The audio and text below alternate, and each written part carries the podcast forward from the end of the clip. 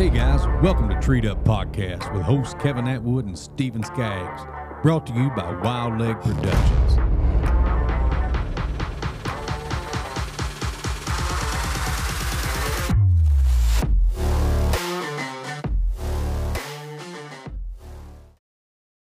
Hey everybody, thanks for tuning back in to Treed Up Podcast. Uh, this week we're going to sit down and talk with Mr. John Saunders. He was uh, gracious enough to be on the show. And John, if you could real quick, just let everybody know who we're talking to. Okay, my name is John Saunders. Uh, I live in, in Potosi, Missouri. I'm 47 years old. I've lived here all my life in the, in the hills. Uh, I'm in the Mark Twain National Forest here in the Ozark Mountains. So I'm in a kind of a, a, a pretty rough part of the country. Uh, a lot of timber. Uh, we're not in the, ag- the agricultural portion of Missouri, so just all pretty well timber where we're at here, Kevin. Yeah, now I think we talked a little bit the other night. It's if I remember correctly, it's not exactly all the timber that you really need for the squirrel population, is it? You know, our squirrels here, they come and go. There's times when squirrels are really, really thick here and times when they're thin. They kind of migrate in and out of here uh, because we don't have, like I said, there's there's no fields to hold them. They don't grow any corn or anything around here, so you're all subject to the to the acorn crop. Yeah. Uh, for the for the population of your squirrels. Well, that kind of lead me into my first question there, if you if you don't mind me asking, talking about squirrel population, and this year you may or may not have any many squirrels, but uh, do you think that maybe the lack of squirrels sometime will benefit training a pup, especially if you've got one that's got a more of a nose and make him hunt harder, or would you rather see the the overpopulation in there? I think it depends on what stage that pup's in. You know, I think you you have to take a dog as as that dog's progressing, Uh, and I guess if you if you break it down from the from the very first, I want to put that dog in as good a situation as I can when he's very first starting. So I'd say an overpopulation of squirrels, or that dog gets the opportunity to to see a bunch of squirrels and catch that right one, Mhm. uh, the one that that triggers him. Uh, a lot of dogs do things a, a little faster than others. Some it doesn't take very many, uh, and other ones takes a few. But if you were going to start a dog from the very beginning, I would way rather deal with with way more squirrels.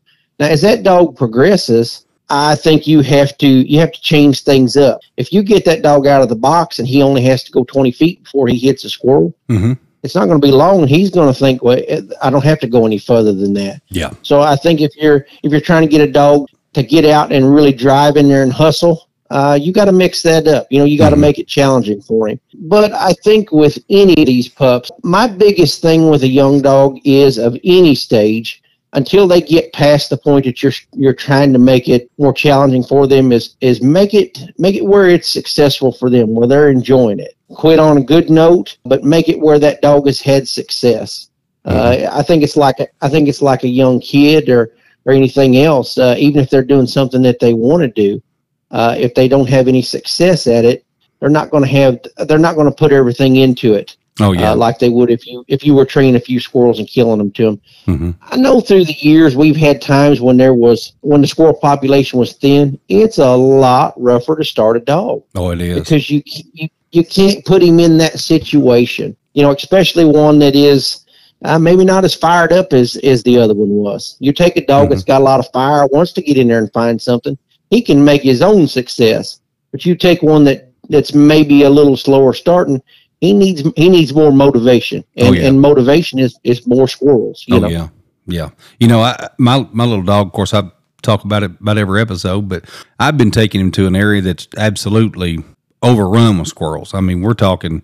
There's no way you're going to go and not see squirrels. As a matter of fact, they, they're jumping out of the trees around you. And of course, it's a no hunting area, but you can run your dogs in there. So, you know, I thought I'm going to take you to a different location and just see how you do. So I took him to a, a part of the the public land that is it's got a lot of pine on it, just a lot of pine trees. It's almost uh, acres of pine thickets, and I didn't see I didn't see any squirrels at all. Actually, I think I seen one timber out up ahead of us, but uh, I noticed him doing something I've never noticed him doing before, and I only was able to see it when he was in with sight of me a few times. But he would uh, he was really having a hard time finding any squirrels. He made four or five trees and that were good. But what I would watch him do when he was out ahead of me was really smell up on the tree and kind of look around. And if he couldn't find nothing else, he would just bark on that tree. Mm-hmm. It was like he couldn't find nothing else, so I'm just going to tree here.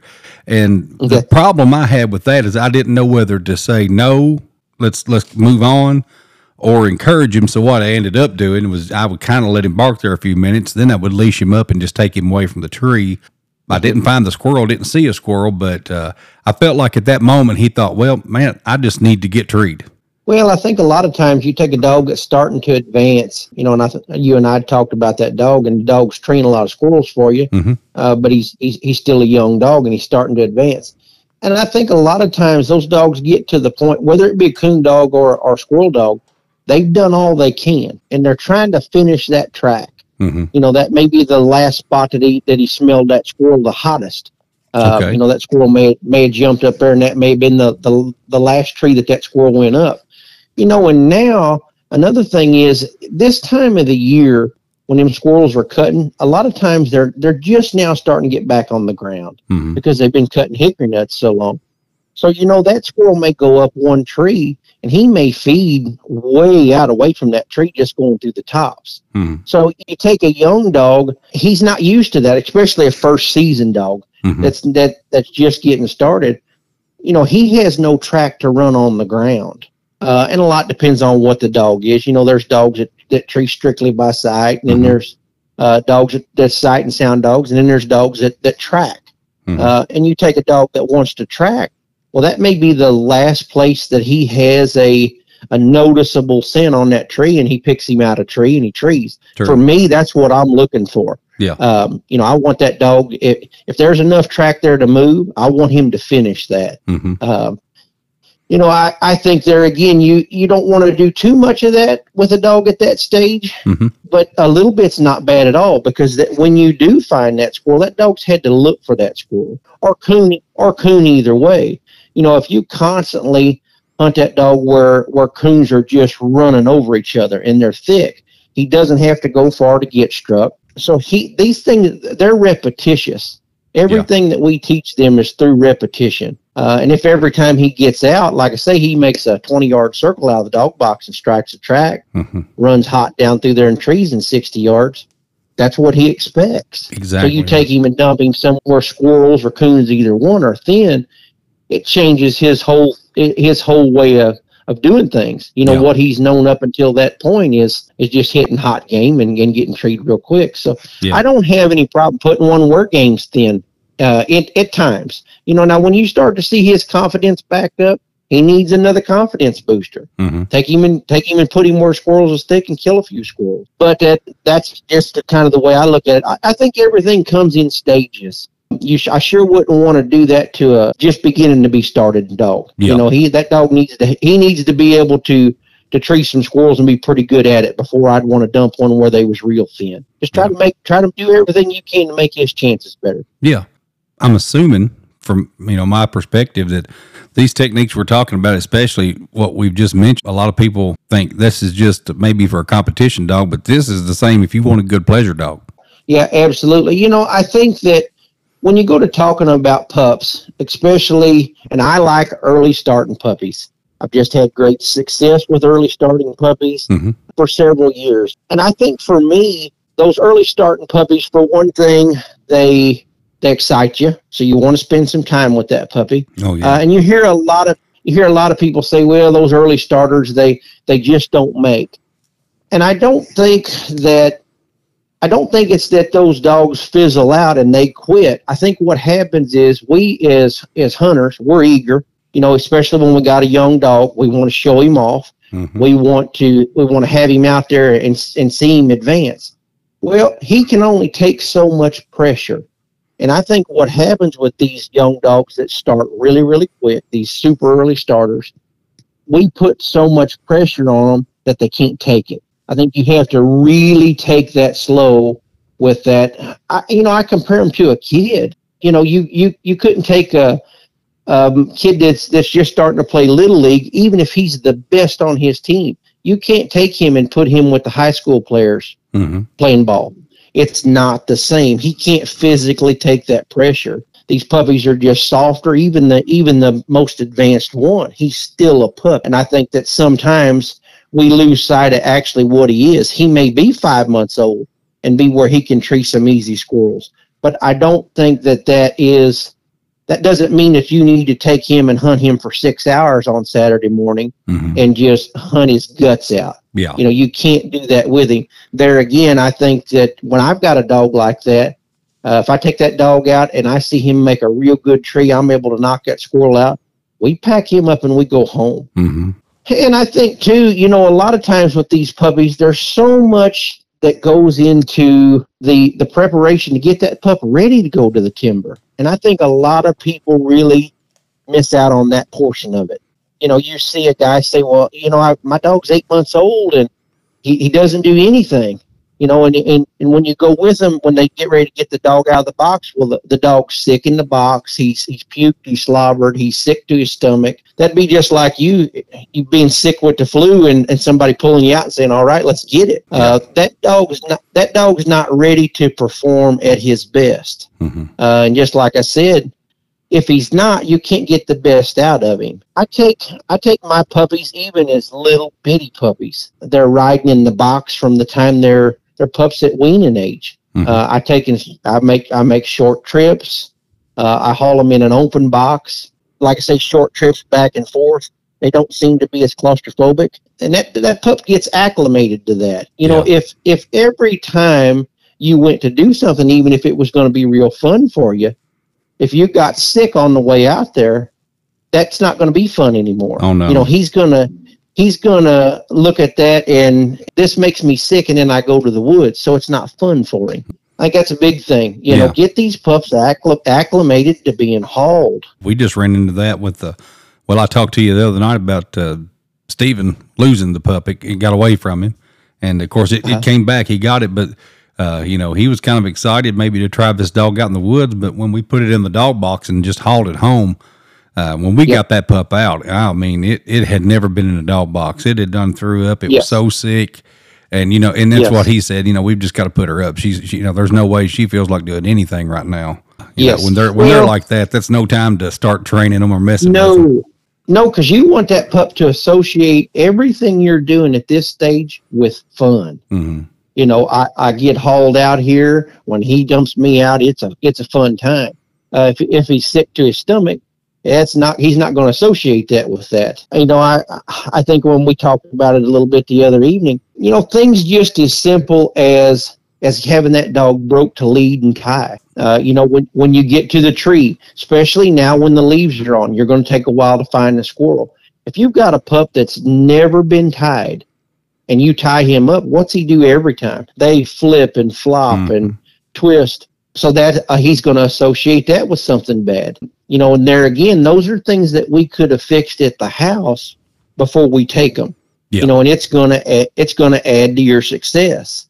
You got enough things that are going to happen out there beyond our control uh, to to make your hunting go bad. Absolutely. you know, anything anything we can do on our end to fix that and, and set him up for success. Uh, anything that we can do on that front end. And, and anything that you do with that puppy, I don't care what it is. If that puppy's just riding around with you, Mhm. that pup's getting something out of that. You know, uh, shooting around the dogs. Uh, I live in a subdivision. I can't be out here shooting around puppies all the time. Mhm. But you can you can bang and make noise and beat pans and and start those things off when they're little bitty puppies like that. Let's face it, if a, if a dog's never been shot around, never tied, never hauled, and you do all those three things in the same day, hmm and then wonder why he, I wonder why he didn't perform. Yeah. Well, he's just had a, a whole uh, a whole gauntlet of things that Mhm. He's thrown at him that he's had to try to face. Absolutely. Yes, yes. Yeah, Yeah. I think I've even talked to a guy one time who would take his, uh, and these may have been beagle, but uh, you know, he said he would put uh, just play with them with uh, like uh, maybe aluminum cans or water bottles with rocks in them and throw them around. And Uh-huh. this is when they're really young pups. Just let them get used to some noise, and they learn to go to it and you know be curious about it rather than run away from it. Yes, I I know with my puppies, I start when they start to get big enough to eat, I start to make noise around them while they're eating. hmm You know, and then a lot of times they associate that with with feed. You know, you can be banging uh, metal pans together, and you can make a lot of racket with that. Oh yeah, Uh, the, those puppies associate that with feed time. You know, you can see the the little fellers come out of their box and their tails are wagging and they're happy, and you're beating pans and making noise, and they're they're going to eat. There Mhm. again, it's repetition. Those pups, those pups are associating that with with something fun, and and you Mhm. just transition that from the from dog kennel to the yard to the pickup to the woods. Yeah.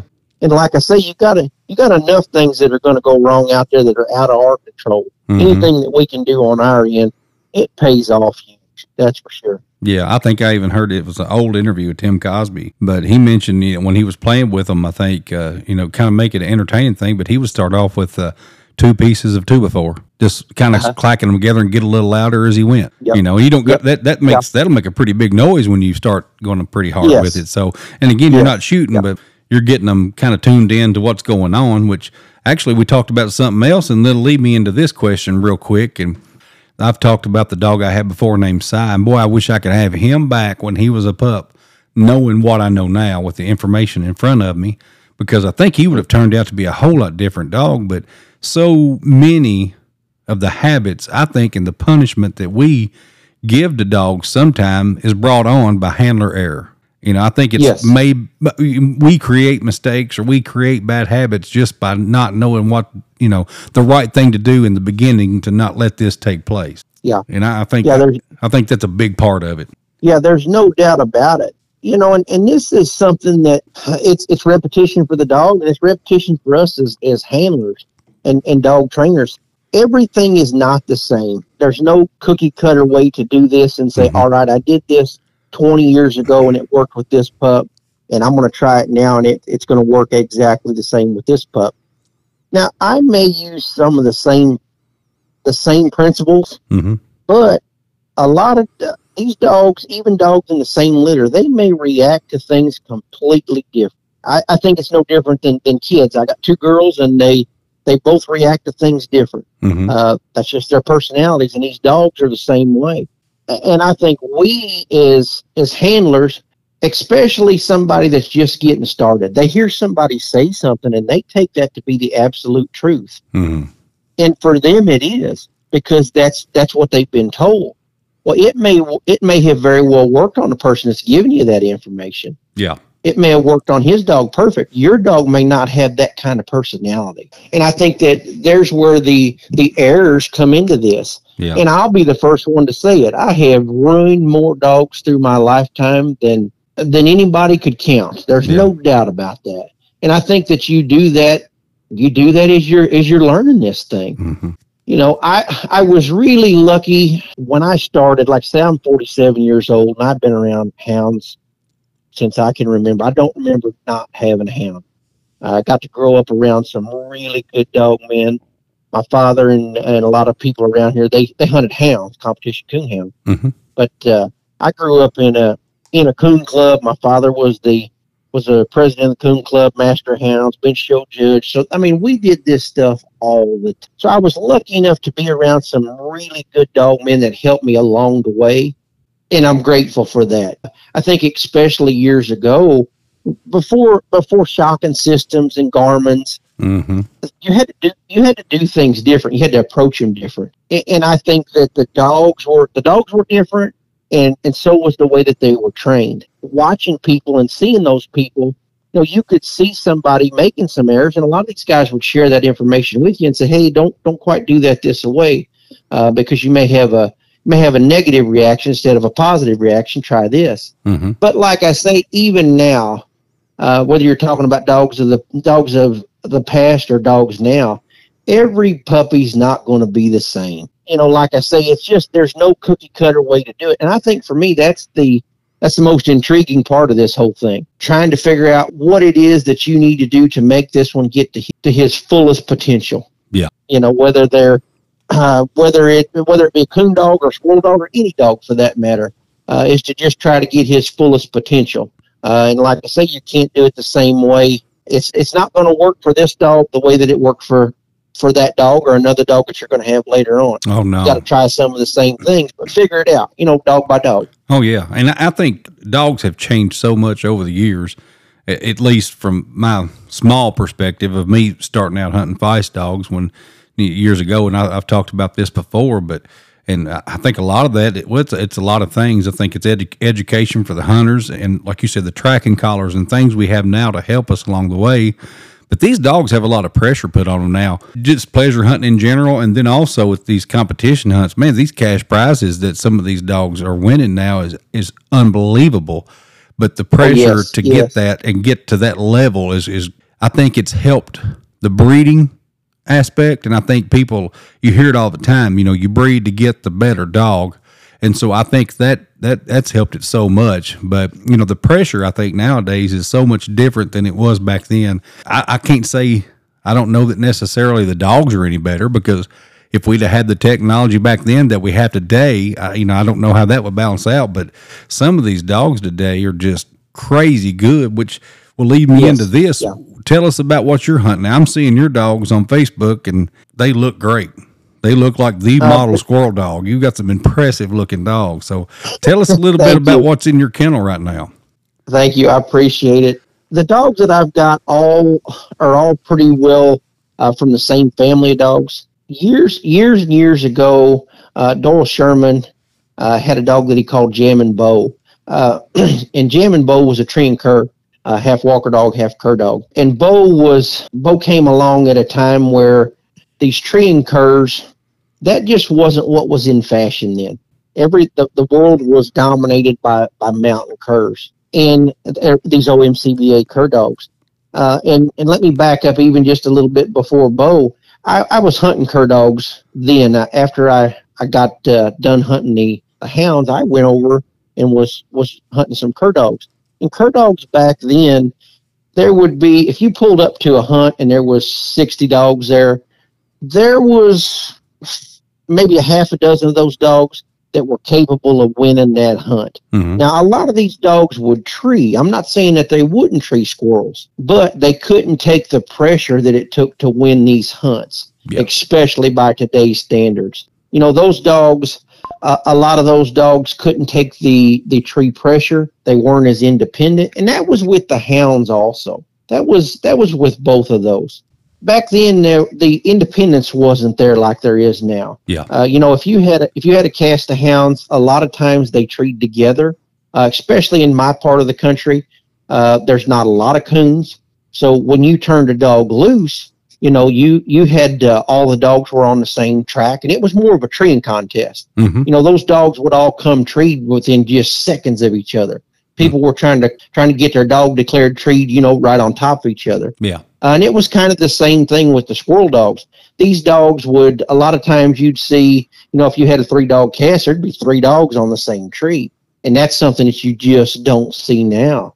Yeah. But as as they went to as the dogs went to advancing, the cur dogs and, and, and everything in between, the curs, the hounds, and, and everybody was was kind of moving forward. And I think a lot of it was driven by competition hunts. You know, because like you say, the the prizes started changing. You know, back then it was it was just for a thirty dollar plaque. hmm You know, and, and the prestige. You know, and there was a there was a lot of people that had a squirrel dog, but when you put him in those when you put him in that environment, you know, it's it's a high pressure environment for both the dog and the handler. E- everything you've got guys that are that are punching stopwatches, you know, and they you're trying to keep up with those scores, and it just adds a ton of pressure.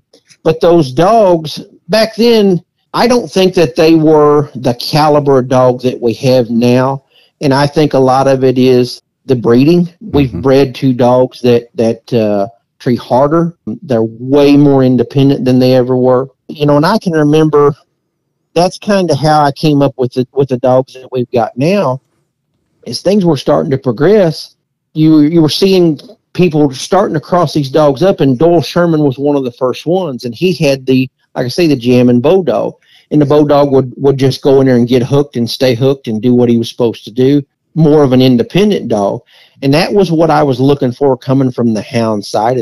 So I took a I took a mountain cur female that I had, and I bred to a a Walker dog. That's uh, the name was Flat Rock Thrasher, and Thrasher had actually won several several things. He was the first dog to win sixty thousand in PKC money wow. back years ago. When sixty thousand was it was hard to win. Now there's dogs that have far surpassed that in in money earnings. But back then uh, he won both baby stakes in the futurity. You know, as a, as a year old, two year old, and one. So there was he was one of the first of of that group of dogs to do that, uh, and he was a very very independent dog, uh, dog that was a deep and lonely type dog. We call him now. We bred him to a to a mountain cur female, and then we ended up crossing those dogs back on these Bo bred dogs. And I'm still hunting today those dogs that are bred that same way. So that's kind of where, where that started. But, but back then, like I say, those dogs weren't worth the money.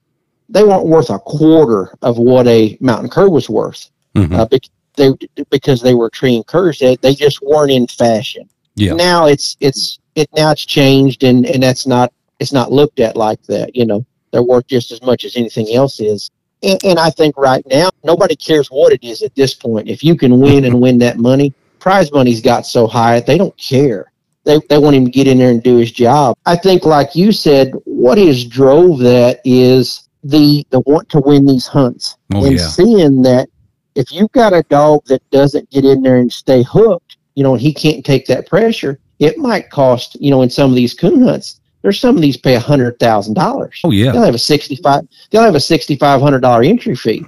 So you want to know that that dog has got every bit of consistency that you can count on, mm-hmm. or you wouldn't be there. And I think now that's the big dividing factor. You know, 25 years ago when you pulled up to a hunt, there was a lot of people that were there to have a good time and have good fellowship, and and, and there's still a place for that. Mm-hmm. I think that's the great thing about what we do. Yeah. There's still a spot for people that want to do that, or you can jump in here and and go on the on the opposite end of this thing, pay these entry fees and have the chance to hunt for some big money. Yeah. But you take a hunt where where the entry fee is five hundred dollars.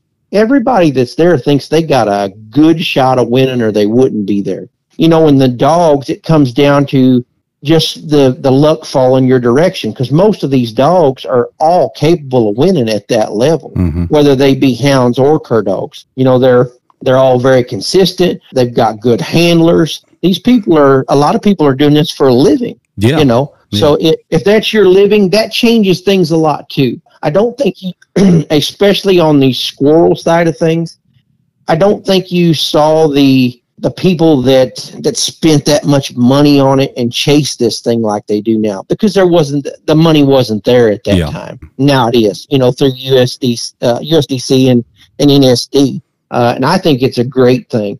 I yeah. think the dogs are are way more consistent in what you can get. You know, back 25 years ago, if you got a if you went and got a mountain cur, your chances of getting one and, and you know you're going to you're going to hear people say, "Oh, I had I had super luck with this line and this line," and that's oh, yeah. great. I'm not discounting anybody's dogs. Mm-hmm. For me, I just didn't see any consistency with them. You know, uh, I mean, now after they got up to to some different dogs that were bred into the mountain cur, there just wasn't the consistency. Uh, mm-hmm. Then there started to be some, and now it's very consistent. Yeah, you know, you you take a lot of people. Look at how many people are are first time squirrel dog owners, yes. and they get a dog that, that, that they get a dog that they can get where he trees squirrels. You know, it wasn't like that then. I mean, that mm-hmm. you you would have to go through a pile of dogs to find one that would tree, mm-hmm. and then you had to go through a, a, a lot more to find one that was competitive. For me, I think there's a huge difference in a dog that is a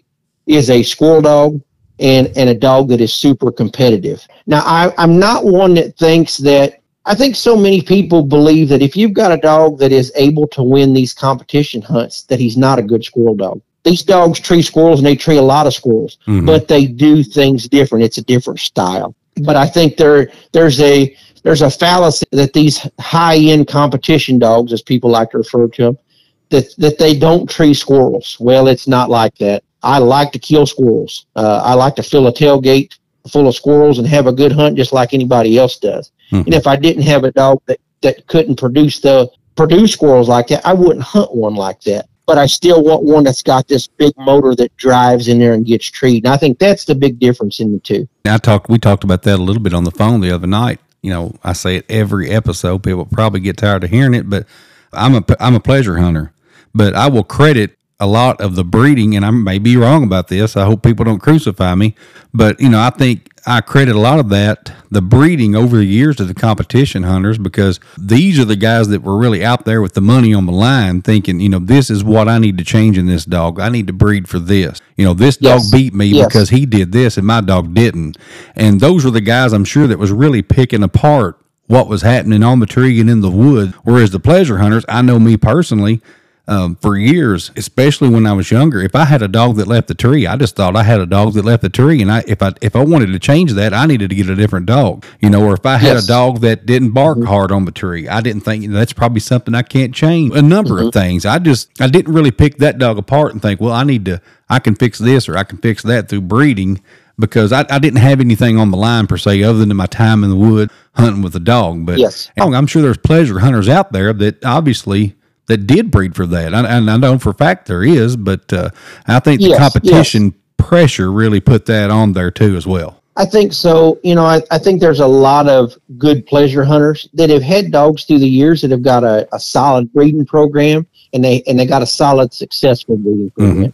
That's probably the best way to put it. You know, and I think though you you see those people, but I think as a as a group, um, the competition hunters, you know, when you get to the point that you you stop being colorblind and mm-hmm. you see what somebody else has got that you need in your in your own dogs. I know for me, I'm harder on my dogs than I am on anybody else's. I'm picking mine apart. You know, from the time they start to the time that that they either become successful or I sell them or whatever happens. You know, I'm I'm constantly training that dog. If I've got a dog that's six years old and he makes a mistake, I'm going to try to stop that mistake immediately. And I think that when you when you say pleasure hunting, that's got a lot of different meanings to a lot of different people. Now, Oh, yeah. for me, it is very pleasurable, Kevin, to have one blow in there and get treat, sit there, sit there and listen to him treat, hmm um, and you don't have a worry in the world about him leaving. And he may be in there, he may be in there 900 yards if there's no squirrels. That's pleasurable for me. hmm You know, now somebody else might think, oh my gosh, there's no way I wouldn't give you five cents for a dog like that. hmm But I think that as far as the competition aspect, those are the dogs that that win consistently. Is those dogs that uh, they don't have a, they don't have much of a, of a reverse on them. You know, Yes. they're getting in there, they're going in there and they're getting treed. Uh, there's not a lot of downtime for those high end dogs uh, because there can't be. You get to a point where you're, you know, you're hunting overtime, you know, and you got just minutes for that dog to do something. You can't afford for him to have any downtime. yeah. He needs to be hustling all the time. Now, I'm not saying that you have to have a dog like that to kill squirrels with, but there again, it's it's what it what do you define as pleasurable? Now, I still want to go in there. If I make several trees, I need to be killing a few squirrels. hmm But I think the difference is these dogs, my Boone dog, for instance, it, you can dump him when it's when it's cold, the wind's blowing. He's going to go make a tree. hmm Now there's a there's a lot of other dogs that you could tree sacks full of squirrels with. That in those conditions they may not hunt hard enough or get deep enough to tree squirrels like that. And I hear people say, "Well, you know, I got a dog that uh, that tree squirrels all the time. I think he could compete at, at that level." No, bring him and see. You know, there Mhm. are some dogs that can, but I think that it has, like you like you said when we started uh, the conversation, it has made better dogs, consistent dogs, dogs that are what I would call more natural. There's a lot of dogs, you know, that back several years ago, if somebody had a dog that that started training at eight months old, we thought, man, that is that's a super early starter, and it Mhm. still is. Yes. But you look now and see the dogs that are starting to try to tree. You know, and I was telling somebody the other day, I don't think at all that if a dog's four months old and he trees on a hang up, that that means he's going to be a, that he's going to be a great pup. That just means that that dog has some some natural ability. He wants to treat, and and it's it hasn't been that many years back when dogs just there, there wasn't a, a huge number of dogs that that treat early you know, or that treat at all in the in the cur dog world. You know, and through through the breeding and and and I'm a big I'm a big supporter across them on hounds. Uh, Yeah. you know, everything I got is at least half hound, hmm uh, sometimes more than that, Mhm. and it comes with its own set of of different things that you deal with. You know, the the line of dogs that I've got. uh, You know, you hear people say all the time. Uh, you know, I got a I got a cur dog that uh, he'd bump a deer you know, but he did it like a cur dog. He would he'd run it a hundred yards and, and come back. Mhm. The line of dogs that I've got and and raised, these dogs are junky. They are super super junky when they're Mhm. young. Uh, when when they jump a deer, you got to catch them off of it. you have to you have to catch them somewhere through the country. Oh wow. Uh, but they but they want a tree early. So for me, that's not a that's not a problem. Yeah. You know, I want one that's that's that's really gamey that that wants to make something happen. But there again, it's back to that not a lot of downtime. I want one that's hustling, Mhm. moving. You know, and now with these Garmins, you know, you can see so much Oh man. with what that dog's doing. yes. You can see how fast he's moving, how much hustle he's got. You know, and in years gone by, you couldn't do that. You know, if that dog was gone, you didn't really know if he was gone 100 yards or 800 yards. Mhm. You know, if he was out of your sight and you had those old those old style tracking systems, unless you saw him, you didn't know. No. Well, now with these Garmin's, you you can see where he's at. Uh, and if you're hunting one at night, you turn that light on. That's a giveaway now. Mhm. You can you can see just exactly how fast he's moving or not. I have a dog trail, and of course I have a feist, Uh-huh. but he hunts out sometimes six hundred yards, or or, or Yes. even he's got a seven, and he out hunts his mouth. So if it wasn't for Yes. that, I wouldn't even know he was treed. The lack of my hearing is part of that too, but but yeah, that those Yeah. things are just, you know, I wouldn't go in the woods without it. Oh no, you know, and I can remember as a kid, you know, nobody had those. I remember the very first one that we had. Um, I mean, it took forever to get where we could track dogs with it. hmm Uh, you know, it was it was one of the first ones. You know, by the time you would get it out and put it together, then you would hear your dog. It was just if you if your dog wasn't struck, get all that stuff out and try to put it together. He'd, Yeah. he'd get struck. But you had to, those would give you a direction of where that dog was hmm and it was a great thing. It saved us. It saved us a lot of trouble. But those dogs back then, they hunted and they hunted hard. But they those were different dogs. You know, when we lost those dogs, uh, we hunted a dog for for years, uh, Grand Night Walker dog. When you lost that dog, if you couldn't get high enough to find him, you know, and hear him treed, hmm you would just leave a coat wherever you turned him out, and he'd be back there shortly after daylight. You know, he'd treat till daylight, and he'd come in and be on the coat, and everyone did that. hmm So that wasn't nothing. It was odd. All these all these dog men did that. That's how they how they how you got your dog back. hmm But you like you say, I wouldn't dare now. I wouldn't turn mine loose at all without the, without a Garmin hanging. Oh no. It's changed so much on how we how we train dogs, what you can do with them. I was talking to somebody about the the first tracking system that we had. My father and several guys went in together and got that thing, and, and it had one level of stimulation, and that was hot. Uh, you know, it it it, it had uh, it. It came in a, in a big old plastic case. It looked like you had a suitcase. Looked like you were going Mhm. on a trip when you took it somewhere. and and the and the transmitter on their neck looked like a brick. I mean, it was just a big, huge outfit. But you know, that took us from where we were to that point. And I think that's what's happened to us now. We just we just keep moving forward with the technology. I mean, I can remember when they when they had the first Garmin. You know, the first one Yeah. man that was that was huge well now if you compared that to a 200 now we've got the 300 Exactly. you know the technology just keeps advancing Yeah. uh, we've got map cards in there you can see you don't have to you've never been there in your life and you can put in a card for another state hmm you know and it'll show you a it'll show you an aerial photo of where you're at you know so it, it it changed. It has really changed.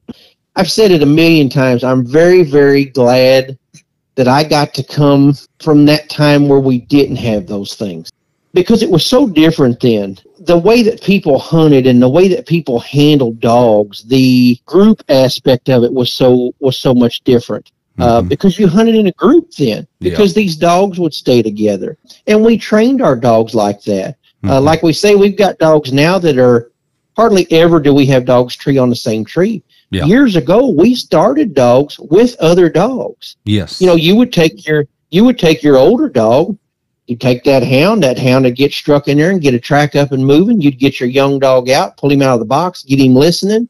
And when you seen he was listening, you'd cut him to that dog. And when and when he got big enough that he would go in there and get struck, well, we were tickled Mhm. you know well now if you were doing that people would say well man that that guy's doing this all wrong there's no way he's going to have an independent dog So things have just really, Yeah. it's just changed. I think back then, you know, I have people ask a lot of uh, about the, me showing these dogs. You know, a lot of my pictures, these dogs are standing up on a bench. I came from a time when when everything was what we call dual grand hounds. So Mhm. he was a grand night dog and a grand show dog.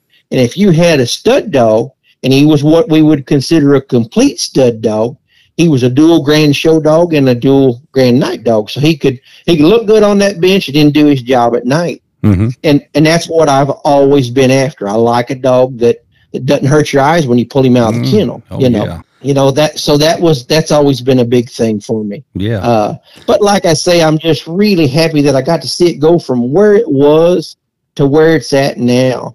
I, I think it's great that there's all the young people in the sport. You know, uh, people that are, are just been doing this for a few years. I think that's Mhm. super. That's the only way to grow this. I also hate that that people didn't get to see how it used to be. Yeah. There was some great dog men. Not that there's not now. I mean, there's some very, very good handlers now and good dog men, dog trainers. But it was so different because you didn't have all this technology. For one thing, you know, everybody's looking at that Garmin now. We're all doing it. I do it. Everybody does it. Back then, you didn't. You had to know those dogs. You had to know what that dog was doing hmm because so much of it was, like I said earlier, it was a calling contest in these hunts. You know, we would tree these hounds on a half a locate, try to trying to beat the next guy.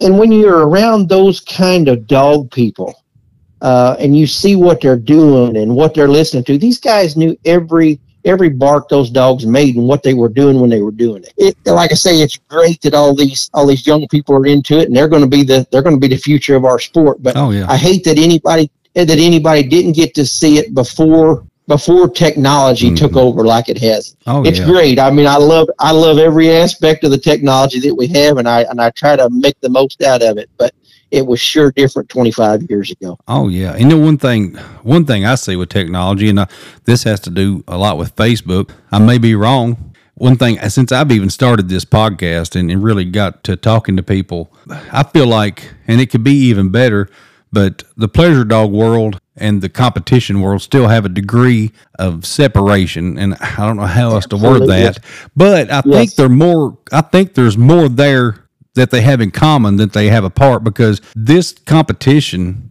has driven these dogs to this breeding. So even if you're a pleasure hunter, the competition is super important because we've got so many good pleasure dogs that have come through the breeding of these competition hunters. I mean, they are putting some dogs out there that if you're wanting to get into the sport now, you couldn't ask for a better time to be looking for a young dog because the breeding Yes, is yes. just I mean there is a standard right now that people are looking for.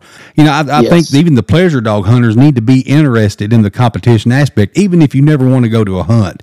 Just kind of keep your eye out there because there's a lot of great dogs out there that are going to make great pleasure dogs or competition dogs or whatever. But the, the breeding is really, really stepped up its game, and so it's something to keep your eye on, even if you're not going to a competition hunt. Just you know, keep your eye on the dogs out there, and I think Facebook Yes. has really helped to to get everybody together on that. There's no doubt. You know, uh, it's the it's the greatest promoter that there's ever been. hmm before that, and, and it's the greatest promoter both both uh, in positive ways and in negative. Before that, you know, you got all your information from a magazine. You know, you had you had Full Cry, you had American Cooner, and you had Bloodlines.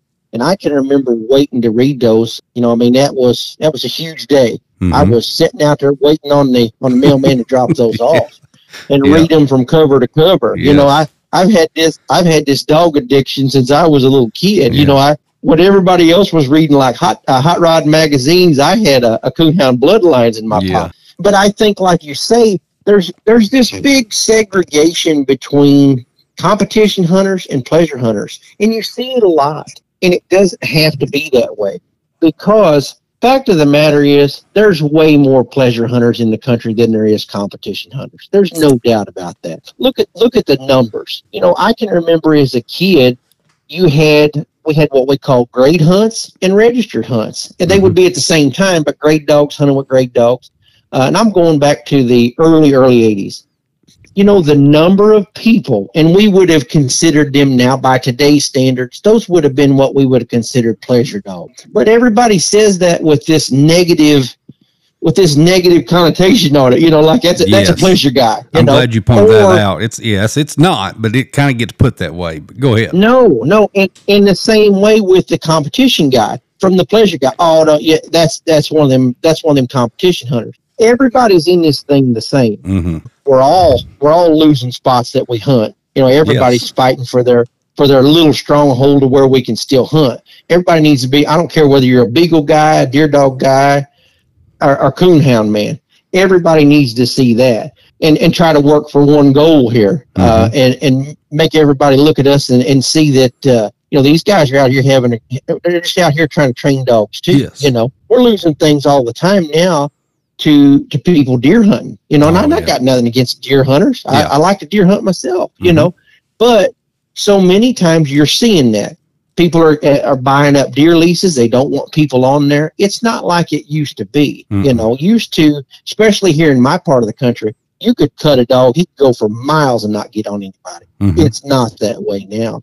But uh, to try to get back to the to the competition pleasure thing, everybody needs to work on that. It, there's that doesn't need to be an argument because no. I think for for us, everybody has a link.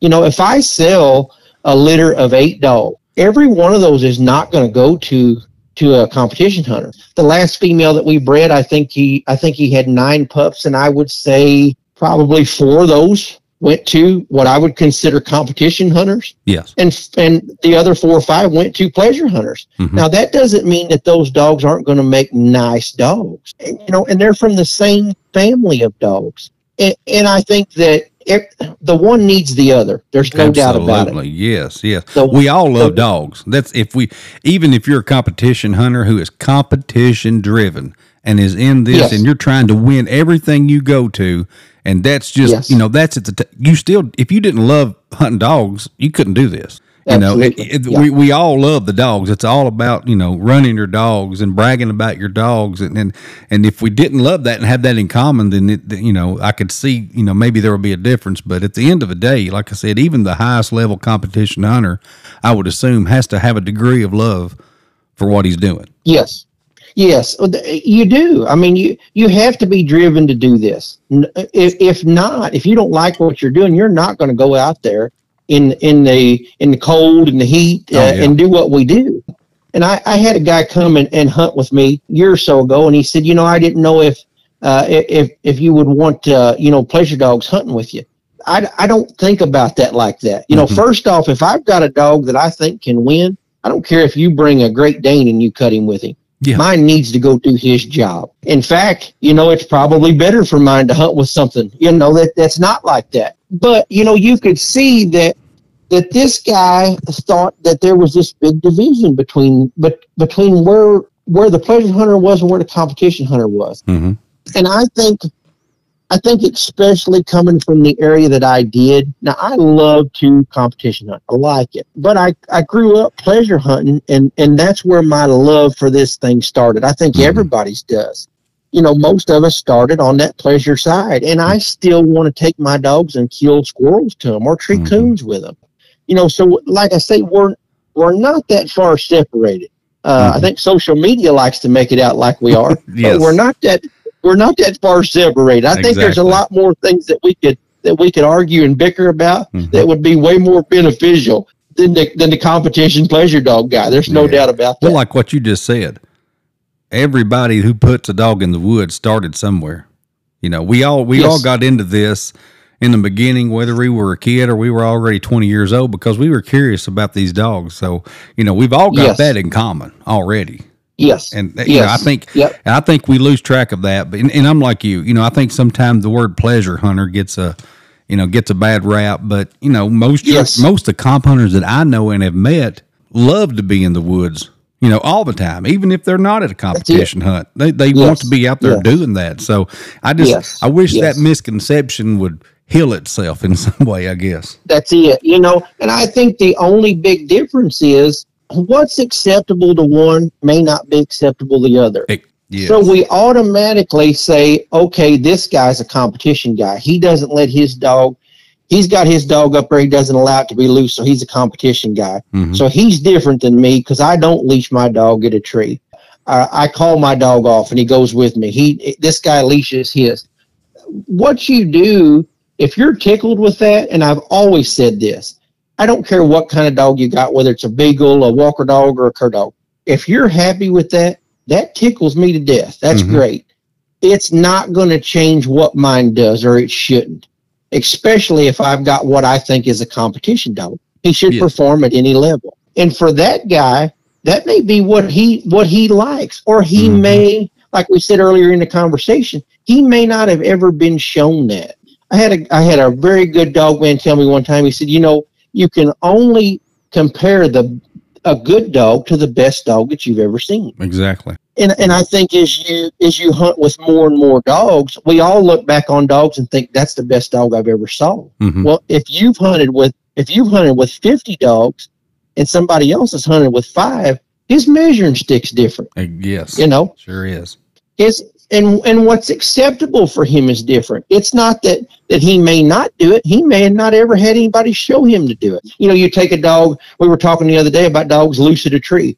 You take a dog that's loose at a tree. He may not know to to chain that dog up. Mm-hmm. You know, and reinforce what you're trying to do. Not just that, but so many other things. If you don't have somebody show you, it's no different than anything else. Nobody yes. was born just knowing this. Yeah. And there's there's there's no guide to it. You know, Not like we said earlier, there's no there's no cookie cutter way to do it. You have to have somebody take enough time and interest in you to to teach you these things. Yeah, you know, you, you, uh, you brought on a good point there, and I've thought about this in the past. But we we focus a lot on what are our dogs doing? How can we do this different with our dogs, or what do we need to do with our dogs? And I'm I'm guilty of this, and I, have I've thought about this here recently. But you know, I think sometimes we need to look at ourselves at the same time as we do our dogs, because like you said, each dog is going to hunt different and have a personality. So it's what do I need to do? What can I change to help my dog? Because obviously, like we said, handler error has a lot to do with it. But educating yes. yourself and getting with that person who knows what they're doing and how to help you, and putting the wheels into motion and and and understanding what to do is going to make all the difference in the world. And I think you got to be honest with yourself. You know, there's only so much that you can get out of each and every dog. What you can get out of out of some of them is what you can get out of them, and that's and that's what you have to be honest ab- about. Mm-hmm. The the world's fastest Shetland pony is not going to win the Kentucky Derby. No, he's the fastest Shetland pony that there is, but he's not going to win the Kentucky Derby. Exactly. And and I think that's that's the thing. You know, you have to look at the dogs. I've had dogs that were some of the best bred dogs in the country. Mm-hmm. And, and you know, when you would get them to a point where you would think this is what they are, you know, and you have to decide then at that point, does he have enough enough pros to keep him? Yes. You know, or, or does he have so many cons that you can't live with him? I, I'd said on another podcast, you know, used to, I thought I was looking for this perfect dog. Mm-hmm. I, I, don't think perfection is attainable. Uh, I think consistency is attainable. And I yes. think consistency is what wins. You know, there's so many variables that change things. If you've got a dog that is, you give me a dog that will go in there and get treed and stay consistent. Yeah he doesn't have to be super super flashy on a lot of other things mm-hmm. you know he doesn't have to drive in there 14 mile an hour he can he can go in there 6 mile an hour if he goes in there and makes no mistakes and doesn't give back any points yeah. he's consistent he can win you know there's a lot of these casts that are won just with dogs that are very very consistent oh, you see yeah. dogs with a lot of longevity in these competition circuits of any kind uh, Walker dogs, squirrel dogs, anything. Those dogs are winning on, on consistency, mm-hmm. uh, and that and I think that's that's what we're looking for, and I think that's what we've done as breeders is we've bred for this. You know, yeah. I, I think in years past, so many people. For one thing, you didn't have the ability to do it. You know, you can get now you know, if you want to spend the money, you can get a straw semen from a from a dog that has been dead for years. Mm-hmm. You know, that may be one of the best reproducers in the nation. You can make that cross again. Yeah. So I think there again, te- technology has taken us just leaps and bounds ahead of where we were. Oh, um. I think you, I think you've got people that are that are breeding these good females to some of the best top top dogs in the nation, whether they be cur dogs or, or hounds. Mm-hmm. You know, so you're getting people that are making what I would consider to be better crosses. you know, and, and you're always going to have people say, well, I, you know, I don't, I don't necessarily believe in that. You know, I got a line of dogs that I breed, and hey, that's great. If you've got, if if you think what you have is is going to be successful, you know, you're you're ahead of the game right there. Yeah. You know, you know, if you've got something that you believe in, hey, stick with it. Uh, but I think now from the, on the competition end, people are seeing what they're wanting, you know, and it may be more mouth. That's a huge thing in these squirrel dogs now. Mhm. They've got bigger mouths than they've ever had. 20 years ago, I I mean, if that dog treed in there very far, a lot of times you could see these dogs. If they did tree in there very far, they didn't have any mouth. Now there's a lot of dogs you can hear way in there. They got mouths just like hounds do because they're a, a lot of them are predominantly hound. Yeah. You know, we breed we breed for a dog that is uh, a dog that will take a bad track and put a tree on it. Mhm. You know, years ago they just didn't do that because that wasn't what that wasn't what people were hunting for to win. No. Now they're, you know, if, if you can go win a new pickup with a dog like that, guess what? Everybody's going to breed for that style of dog. Yes. Yes, that's exactly That's it. Yes. One yes. thing I want to get to get back to real quick, and I think I'd seen Mhm. this question um, somewhere on Facebook. I can't remember. Somebody messaged me, but can you explain the difference between a treeing cur and a mountain cur, or a treeing Okay, feist and a uh, mountain feist? Yeah. Now I can tell you the the mountain feist and the in a tree and feist. I'm not very familiar with them. I I I would I'd be talking out of turn if I was giving any information on the on the feist end. Okay. Um, I'm sure I'm sure that there are some differences and some similarities. The the mountain curs they started from from dogs that were OMCBA registered, Original Mountain Cur Breeders Association. Mhm. Um, and years ago, like I say, that was the thing. Those were those were what people were looking for, and there's still a lot of guys that hunt them, and they have come leaps and bounds ahead of what they were too, just like everything else was. Mhm. But those dogs came. Those dogs have what we call OMCBA registration papers, Original Mountain Cur Breeders Association. Okay. They are supposed to be dogs that all trace back to original mountain curs. Now, a treeing cur can be anything that's crossed up like that. You know, a treeing cur can be it can be half walker dog and half mountain cur. Anything that that that falls over the feist size limits. You know, as far as as far as the the, the height and the weight Mhm. you know, then he, then he would be if you took a uh, a small mountain cur, you know, and and you bred it to a to a walker dog. If you got a dog that was that was under the weight limit and the height limit, you know, that dog he might be what you would consider a treeing feist. Yeah. You know, but what we breed for in the treeing cur line of things is we're breeding. Most of them are are half walker dog, or a lot of dogs got a little shot of bird dog in them, something like that Mhm. they're a, they're a crossed up dog. The original mountain cur dog that is supposed to be a dog that that truly has OMCBA papers on him. So that's Mhm. the difference in them. Okay. Uh, they're not they're not supposed to be a dog that has got any hound bred into them. Now there's a lot of lot of talk about this one does, this one doesn't. Mhm. I, as far as papers are concerned, they're supposed to be dogs that are all OMCBA paper. Okay. Um, these other dog, these other dogs that we got, like I say, we're we're very open about what they are. They're most of mine are, are at least half walker. Mhm. You know, and, and, and like I say, I think that those dogs were bred. Those dogs were bred for a specific purpose. You know, and I think that the the competition side really heightened that. You know, Yeah. it really brought out the the characteristics of of what the what the walker dog could bring to him, or what the Mm. walker dog could bring in. Okay. Do you breed your dogs, or do you breed for your own pups? Yes, yeah. As a general rule, yes, I do. Now, I I don't want to paint a picture, Kevin, like that. I'm this huge breeder because I'm not. hmm My heart lies in training young dogs. To be honest, I don't like little puppies. I just absolutely hate little puppies. hmm Uh, now, when that puppy gets when that puppy gets 12, 14, 16 weeks old, I'm interested in him because I can start doing something with him. Yeah. But the and a lot of people like the little puppies. Yeah. I don't. Um, I've actually bred my Boone dog more. He's he just turned three years old, and Boone's been bred more in in his three years than any dog I've had in a long time. I probably had eight or ten litters throughout my whole life. Now I tried to breed. I've always hunted the same line of dogs. Most of the time, I hunted dogs that I had bred.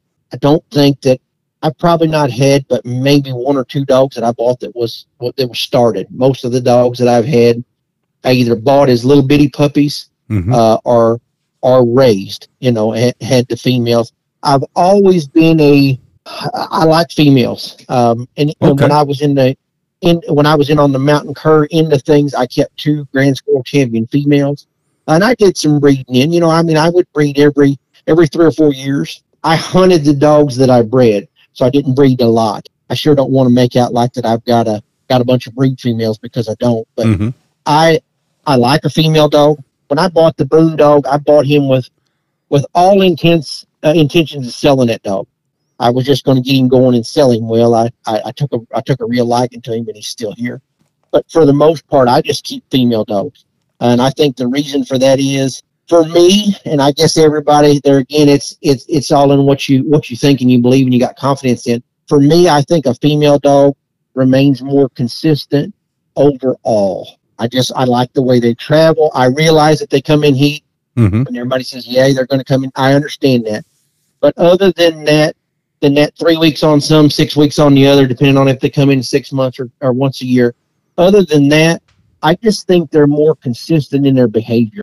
I just like a female dog, and then if you get it, if you get a top female, your avenues of breeding her are so much higher than if you've got a nice top male dog you can have the best male dog in the world and you're still you're you're still caught and, and bound to whoever brings you good females hmm you know you got to hope you get the opportunity to breed to, uh, to those great females for me I, I i realize that you have to have two good dogs you got to have a good male and a good female hmm but i am a huge believer in quality females Yeah. for these for these quality puppies Yeah. I've heard Uh, that a lot in the past. Yes i i, I believe a, a ton in in in quality females and maternal grandmothers. And there again if you believe it's going to be successful you're Mhm. probably going to have success with it. Like i say i'm a, i'm a female dog man no historically. You know what i mean? If you look back over over 35 years of hunting most time i'm going to have a female on, on the end of my chain. Okay. um, they, they just work better for me. Yeah. So you, you said now, of course, if you don't care, we'll get into this a little bit because this is Yes. always something everybody likes to talk about. But uh, uh, training your pups, and and and like we've Mhm. said many times, even in the same bloodline, no no two pups are going to train the same. But uh, Oh, no. you know, can you kind of walk us through maybe your process of what you look for when you're training a pup from go go from the ground up? you know when when i start and, and we're, we're, we'll start right at a litter of puppies when i start with these puppies if i've got that female and those puppies are born here i'm immediately watching those puppies from day one um, i'm trying to pick something out i'm trying to see something that i think is different something that sets that dog apart um, and if you would have asked me this five years ago i'd have said i'm looking for the boldest wildest pup in the bunch hmm that's kind of changed for me now. I want a pup kind of in between. You know, I, I- I want that middle of the road pup. Yeah. Uh, I don't want one. I don't want one that's that's off one way or the other. I, I just think that those are those dogs are trainable. They're they're easier to handle. I'm looking for a dog that that is that is a standout dog. You know, that does something. He's off by himself when these others are over here and it's hard to find that, you know, because in a litter of puppies, you know, one day this one's doing this, and then tomorrow this one's doing that. But if you watch, you'll start to you'll start to see something that you like, and you'll pick out a pup pretty quickly. And, and then you know, as as those pups go on, you start to you put that dog in different situations. Like I say, I, I take my pups. Uh, I may take them when they're little bitty guys and they're just starting to eat, and they're out in the yard, uh, especially if it's warm. If they're in the yard, I'll take I'll take food and I'll feed them dogs out there where they've got to look and find something, hmm you know. And there again, does that does that show you anything? I don't know, but I, I think it boosts your confidence. hmm You know, you take a little dog that and you watch that you watch that dog go down through there and it smells and you know it's it's found it's something to eat there. All that stuff builds. It, I think it's like climbing a ladder hmm everything everything builds and then all through that is there before and i'm talking before they're weaned i start taking those dogs i'm separating those dogs i'm putting those dogs i may put those dogs in a crate one at a time by themselves and see how he reacts hmm you know watch and see what he does see what his anxiety level is going to be like see what see just see how he's going to react what he's going to do. And if you can you know i think it gives you a level of confidence you know you feel really good about that pup that you've picked. But i think but i think as far as picking weanling pups when it comes right down to it, you know, I've tried to pick for color, I've tried to pick for actions, and I've had some. I've got a I've got a dog here right now that is a, a, that I think a lot of. She was just she was the only one that made it, and, and probably one of the most off colored dogs I've ever owned in my life. You know, I would not have picked her out of a litter of dogs, but circumstances made it where she was the one that, that made it, you know, and I'm sure glad she did. I like her awful well. But I think, you know, you're taking, like we talked about before, you're taking pans and you're banging and you're, and you're checking things out. And when you do that, you know, you, you hear people talk about gun shy dogs. I don't know that I've ever had one that I raised at all that was ever gun shy. I, yeah. I just don't ever remember that even being an issue. So again, it's all, it's all exposure. But then as that dog gets weaned, I start to try to separate that dog. You know, when I'm hauling him uh, on short trips to town, uh, taking him somewhere, letting him be around people, uh, around different situations, and seeing how they react. And then we build from there. I'll, I'll have a dog tied out. You know, I may be cleaning my kennels out, and I may have that dog tied over to the fence there. You know, where he he he's done got all that fighting, fighting the chain, uh, fighting the leash. He's done through with all that so that when you transition him into the woods and he does make that tree, when he makes that first tree, I don't want anything to to break his concentration. Mm-hmm. You know, I don't want I don't want him to be worried. Oh my gosh, he's going to catch me and put me on a leash here and tie me up. Mm-hmm. I don't want that to be a bother to him. Uh, yet again, I want everything to be fun for that puppy, and I try to set him up for success. I think that there's there's this window of opportunity for these young dogs, and it all comes at different ages. Oh, uh, yeah. You might have a dog that that at five months old you can do so much with. Uh, then you may have another one. I've had litters of dogs. One of them would be trained really good at five months old, and the other one wasn't. Now, in in three or four months, that other dog caught up and may jump ahead, but his his window wasn't open at that time. And I think you got to be you got to be sharp enough to see how much pressure you can put on him. Yeah. And a lot a lot depends on what your game situation is, the time of the year. My most successful dogs came when I could hunt them and the game was thick. Mm-hmm. If you've got a dog that, that's six or seven months old and it's cold in the wintertime and you couldn't find a squirrel in 10 miles, your success rate on him is not going to be near as good as if I've got one, you know, the last week of May when squirrel season's in and squirrels are running all over the gravel roads. Mm-hmm. I can do something with him. Now that other one may have may have been twice as good, but he didn't have the he didn't have the same the same opportunities. Yeah. You know, so I think a lot of it depends on a lot of my training tactics depend on time of the year and game availability. I'm not one for if if game is thin, you can't take that pup out there and, and expect him to to be super enthusiastic and wanting to go get treed if there's no game for him. Mm-hmm. You know, it's not it's not fun for him. If it's not fun for you, it sure ain't fun for him. So I think yeah. in those situations, you need to just hold up and wait. You know, I think sometimes we we want to force more on them than what they can take. But I, I think for me, that's kind of how I do it. And, and now I take a dog. I take a young dog when he's very, very young. Now I'm talking a dog that may be 12 or 14 weeks old. I may take that dog with an old dog and I'll just let that pup go be a pup with me. I don't care if he's if he's sitting in the ridge road and he's doing what puppies do. You know, they chew on rocks, they grab sticks, they they run around in circles. Mm-hmm. They do all the things that little puppies do, but he's there. Yes. And I let him do whatever he wants to do. If he wants to go 500 yards in there or he wants to lay there at my feet. Mm-hmm. At that point, I'm just trying to to move him around and let him enjoy it. Mm-hmm. A lot of times these dogs will do a little bit of something. Yeah. But if they don't, if they don't, I just let them go.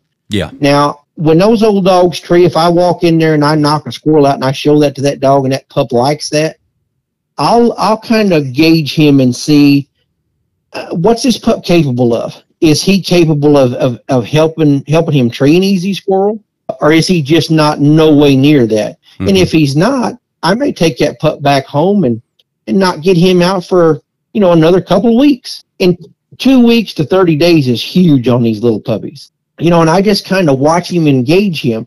Now, if I take that pup at four months old and I'm walking him in there and he's going in and man, he's excited at that tree with those other dogs. Yeah, and I knock that squirrel out and I show it to him. uh, and I can mess with it and drag it off. Uh, and I don't drag them and put them up a lot. Uh, that's I think that's something that, that causes a lot of bad habits real quick. Mhm. But I do think it's something that you can see where a dog's at and then move on. If I've got a dog that's at that age, I can I can put him somewhere and hunt him, uh, and we've got some game, and he's trying to tree a little bit like that on a squirrel. Mhm. I'll take him completely by himself then Yes. then at that point, then at that point, he does not go with another dog because I think that the, there's so much confidence in one squirrel. You know, I mean, you can kill 20 squirrels to him and another dog. It, for me, it's not the same. And and I, if somebody else thinks that's the way to do it, then that's great. You know, I, uh, you know, a lot of people have a lot of success different ways, but for me, I hunt him with another dog just a little bit Mhm. to show him what we're out there after because they don't they're not born knowing that they don't know that you have to show them what you're after once you see that and that and that dog is shows you that he has the ability to get excited uh, and maybe even bark up over a squirrel i'll take that dog then and i put it solely by itself. Mhm. and here and here's where it gets hard because most people don't want to most people don't want to hunt by themselves. I hunt by myself probably 95% of the time because i'm trying to train dogs every time.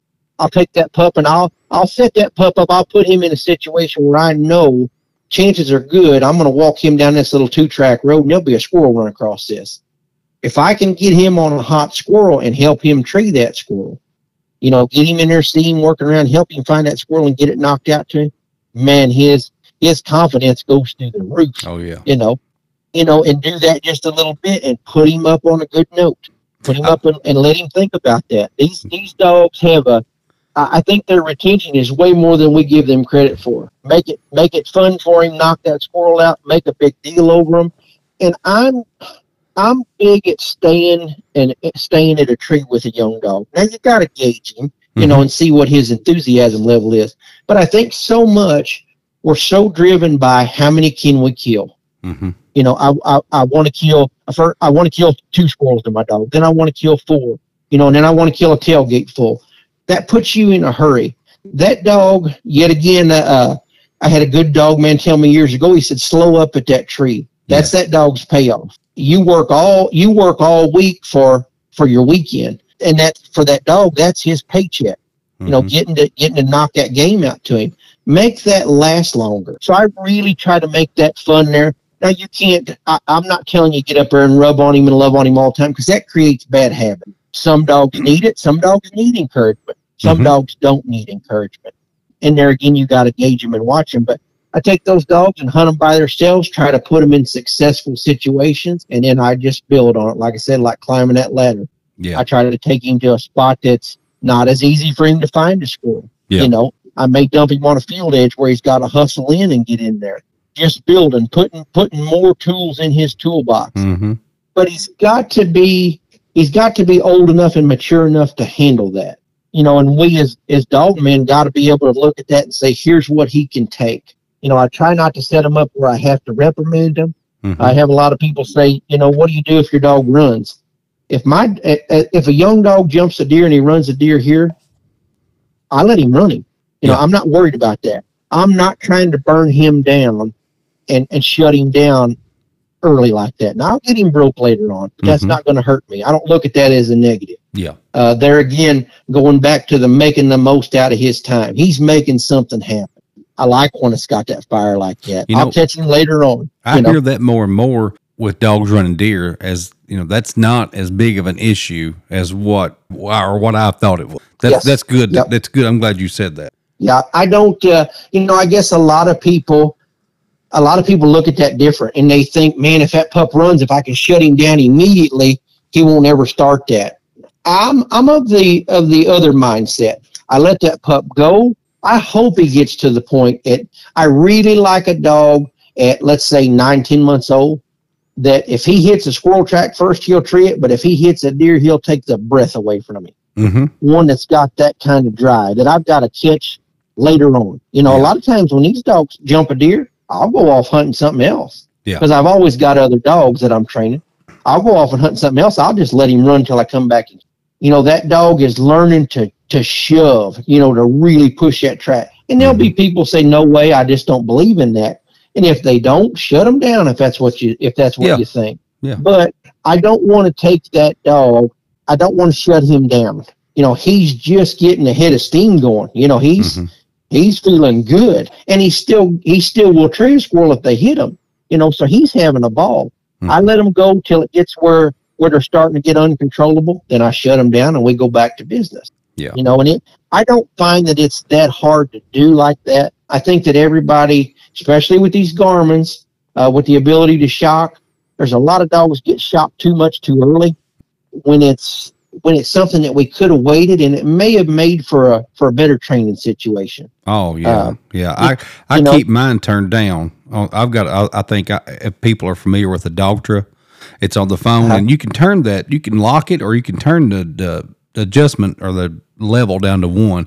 And I keep mine turned Uh-huh. down to a one because I've got to take time and turn it up if I'm going to Mm-hmm. shock him. So me and Steven were out. I don't know last week sometime, and uh, last weekend as a matter of fact, and he had uh, he had one of his pups with him and uh, my dog had treed, you know, a couple hundred yards off, and we and his his little pup had went over there and was with him around the tree, and we got within probably I don't know forty yards of a tree.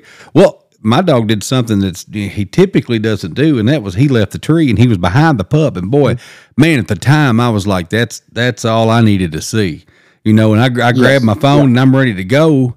And I just happened to look, and Steven mentioned it. His little pup had a squirrel. The squirrel had came out, and they had caught the squirrel. And so, you know, all, all my dog was doing was chasing the game. You know, he it wasn't Yes. the fact. And as a matter of fact, what happened was, uh, you know, finally my little dog didn't. The, the pup had the squirrel chewing on it, and believe it or not, he went back over and started treeing again. Yes. And I thought, man, if I would have Yep. shocked him, I would have just, you know, I would want to crawl in the hole right now.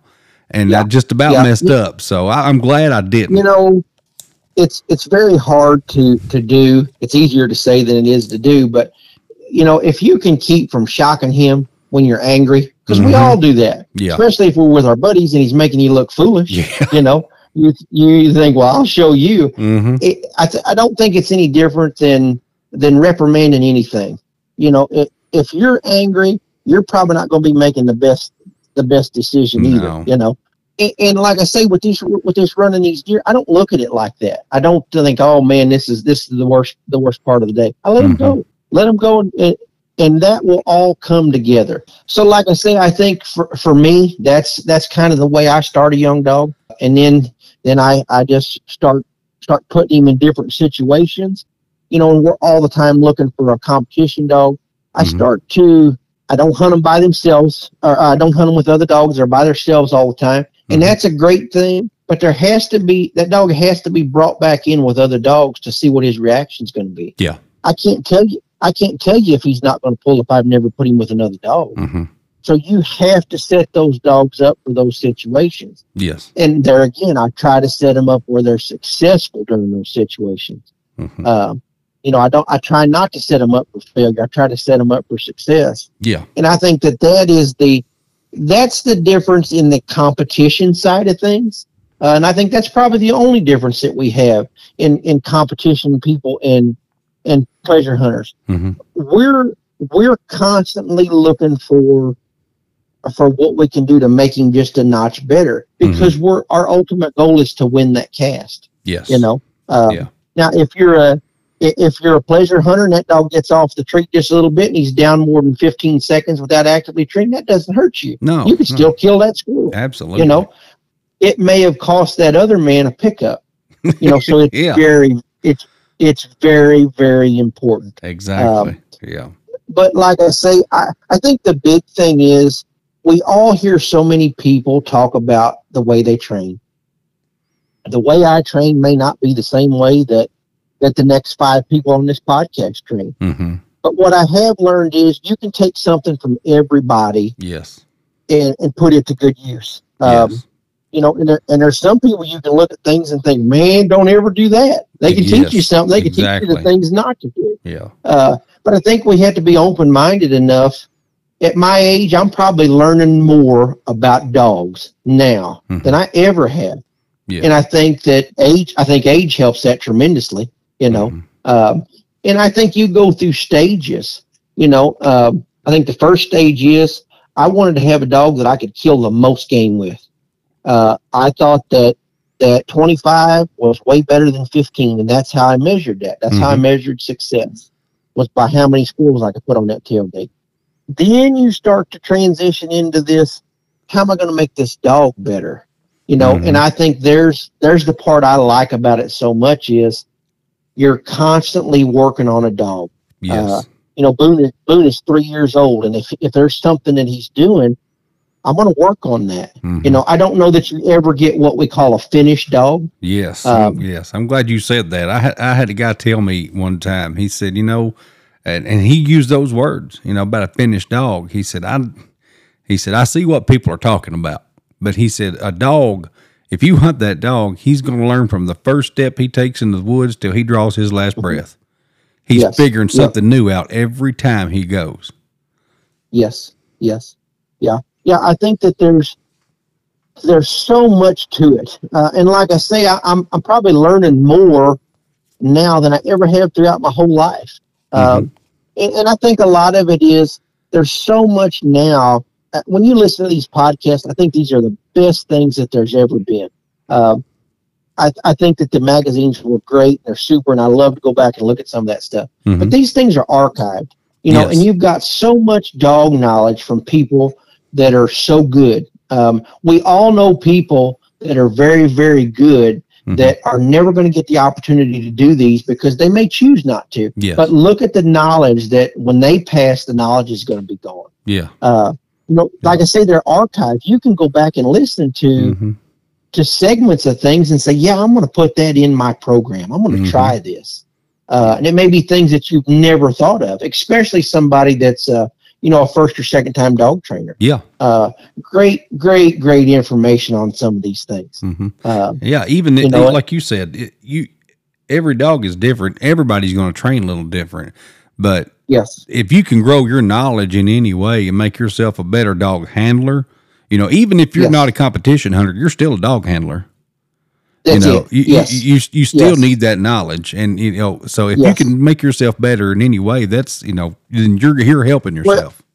I think the only difference is a competition dog, man, he measures his success by what that scorecard says. hmm That pleasure dog guy, he's measuring his success by what he looks at on that tailgate at the end of that hunt. hmm That's the only difference. Yeah. It still takes the dog getting that game treed hmm and getting it treed the right way for both of those to be successful. Yes, it does. Like I say, we're we're way closer than we are separate. Yes, we are. hmm Yeah. Yeah, I, I like I No said, I, I wish that. that could find a way to heal itself a little bit better, but I can't say it's not. You know, I, I think, like I said, we, at the end of the day, if if you uh, if you weigh weigh it out, I believe we're a lot closer than what we think we are. I tell you, I tell you, I think I think there's way more people that are that are open minded about it than aren't. Yeah, You know, I uh, agree. I agree. You know, I, I think they are. Every I'll say this, uh, as far as the competition side, there are everybody wants to help it. I'll help anybody I can. Not that I have enough knowledge to help anybody. I'm not saying that at all.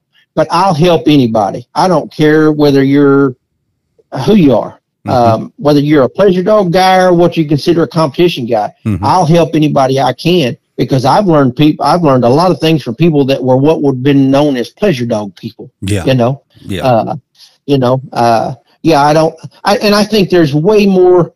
I think people people would like to make that worse than what it is. I, I really don't. Mm-hmm. I think I think there's way more people that are that are really helpful than aren't. yeah. you know. I agree. I agree. And and real quick, while we're hitting uh, on the the hunting Mm-hmm. competition aspect of it, Uh-huh. a couple of questions, and I'd ask you earlier that that has come up, and I've heard people maybe getting interested and asking about it. Um, can you talk a little bit about uh, tracking collars or or the the training collars as far as use in a competition hunt? Yes, yeah. You know, used to uh, you could always put a collar on your dog, but you had to you had to be in what we call a timeout to use your tracking collars. It's not like that now. Now you can actively be using your Garmin collar, but you can't hunt your dog with like a TT15 collar, Mhm. uh, a tracking and training collar, a collar with prongs, uh, something that can stimulate that dog, can tone that dog, um, because that that could be used in a negative way to you know to to change a lot of things in that hunt. Um, what you can use is is like a, a T5 collar, you know, Mhm. a collar that doesn't have the ability to to shock or tone, either Yeah. one of those things. Uh, and a lot of times in the bigger hunts, they inspect those things. Oh yeah. Uh, you know, Yeah. they, they inspect them and make sure, you know, you're hunting for a huge amount of uh, amount of prizes. Mhm. Um, you know, so they inspect those. But that's what it is. Uh, you know, and what's happened, I think what brought that on is, in my opinion, and I think it's a good thing. Mhm. Um, in my opinion, you know, dogs have gotten so so high.